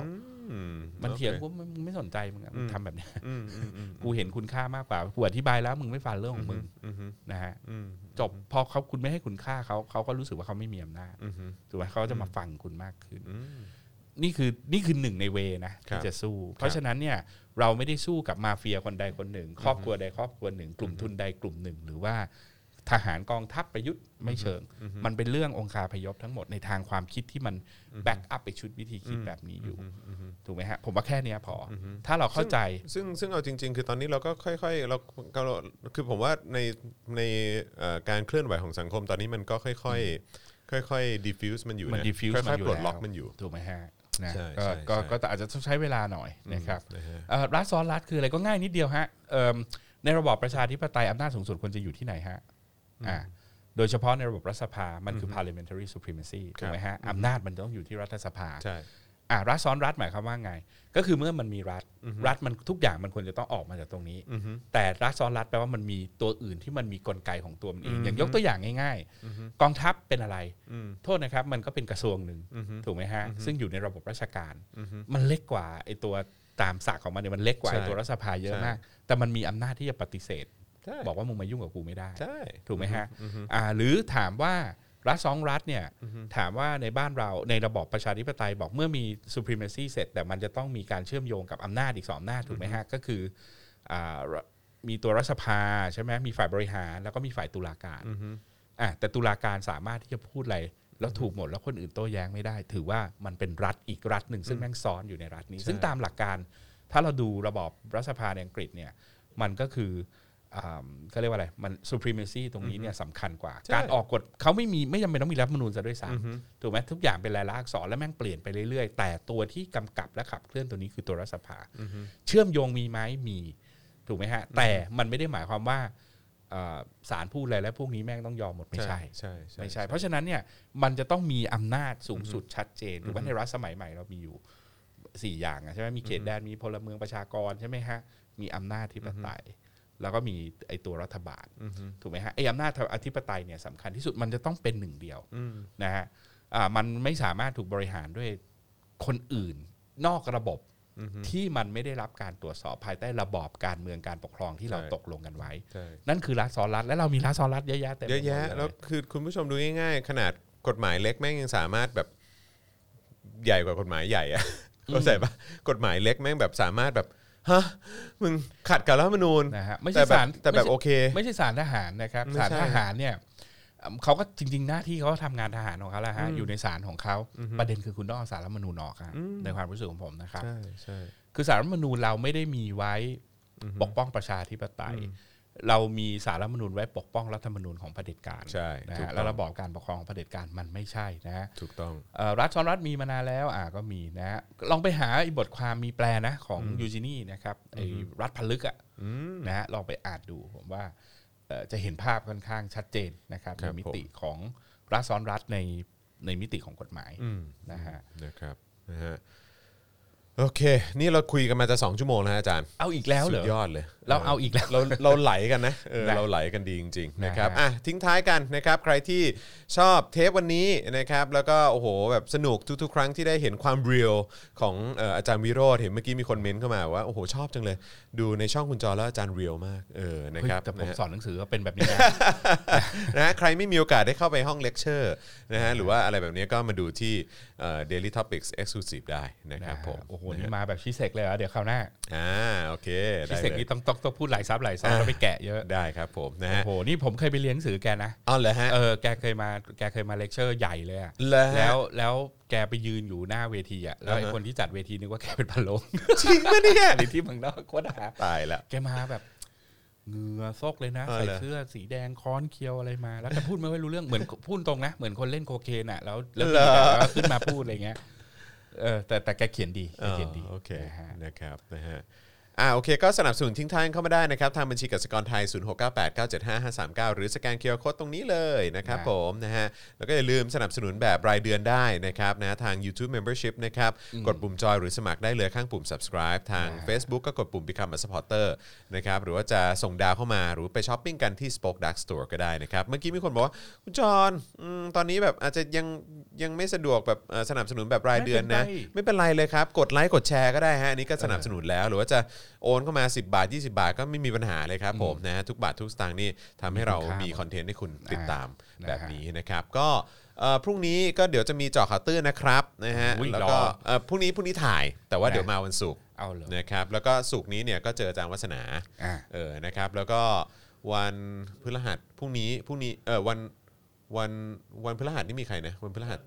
อ๋ออาจารย์อาจารย์ปองขวัญตอนเช้าปองปอยไม่กลับอีกเหรอเนี่ยเดี๋ยวให้ให้ให้มาก่อนกลับไงให้มาก่อนกลับผมสอนแล้วไม่งั้นจะมารอดักอ่านะแต่รู้สึกว่าอาจจะอีกสักแป๊บหนึ่งนะเออใช่ไหมยังใช่ใช่ยังยังพอได้อยู่แต่นี่ผเห็นมแบบเห็นผมบนๆอยู่ว่าอยากผมกลับรีบมากผมแล้วรีเนี่ยบคว้ามาเลยอ้าวดีเออดีดีนะครับดีก็เอ่อพฤหัสเป็นอาจารย์ปองขวัญบ่ายเป็นน้องแคนนายยิกาใช่ไหมเอ่อที่เขาไปเอ่อแจมกับก้าวไกลเนี่ยนะครับแล้วก็พอตอนเย็นก็เดลี่ท็อปิกปกตินะครับนะฮะก็ติดตามกันได้ นะครับนะฮะอะโอเค แล้วก็สัปดาห์หน้าใครรอคุณชูวัตรเดี๋ยวได้เจอแน่นอนพี่นะครับชูผมเก้านิ้วใช่ถามอย่าลืมถามใช่เก้านิ้วนี่ได้แต่ใดมา เดี๋ยวเดี๋ยวมาเคลียร์กันนะเออนะครับนะมามาเปิดใจกันที่นี่ที่ชักเสียวแล้วนะกลัวจะโดนเผาคืนครับผมเอ้ยเราควรจะตั้งชื่อไว้เลยไหมเทปแรกของของคุณชูวัตรเออครับแบบ เดบิวต์ชูวัตร9นิ้ว เก้านิ้วนะฮะตอนนี้ตอนนี้ผมกับอาจารย์พิษตั้งกลุ่มให้แกแล้วด้วย ทำไมมันคืมีออะไรก้าวหน้าก้าวไกลและมีเก้าก้าวนิ้ว ด้วย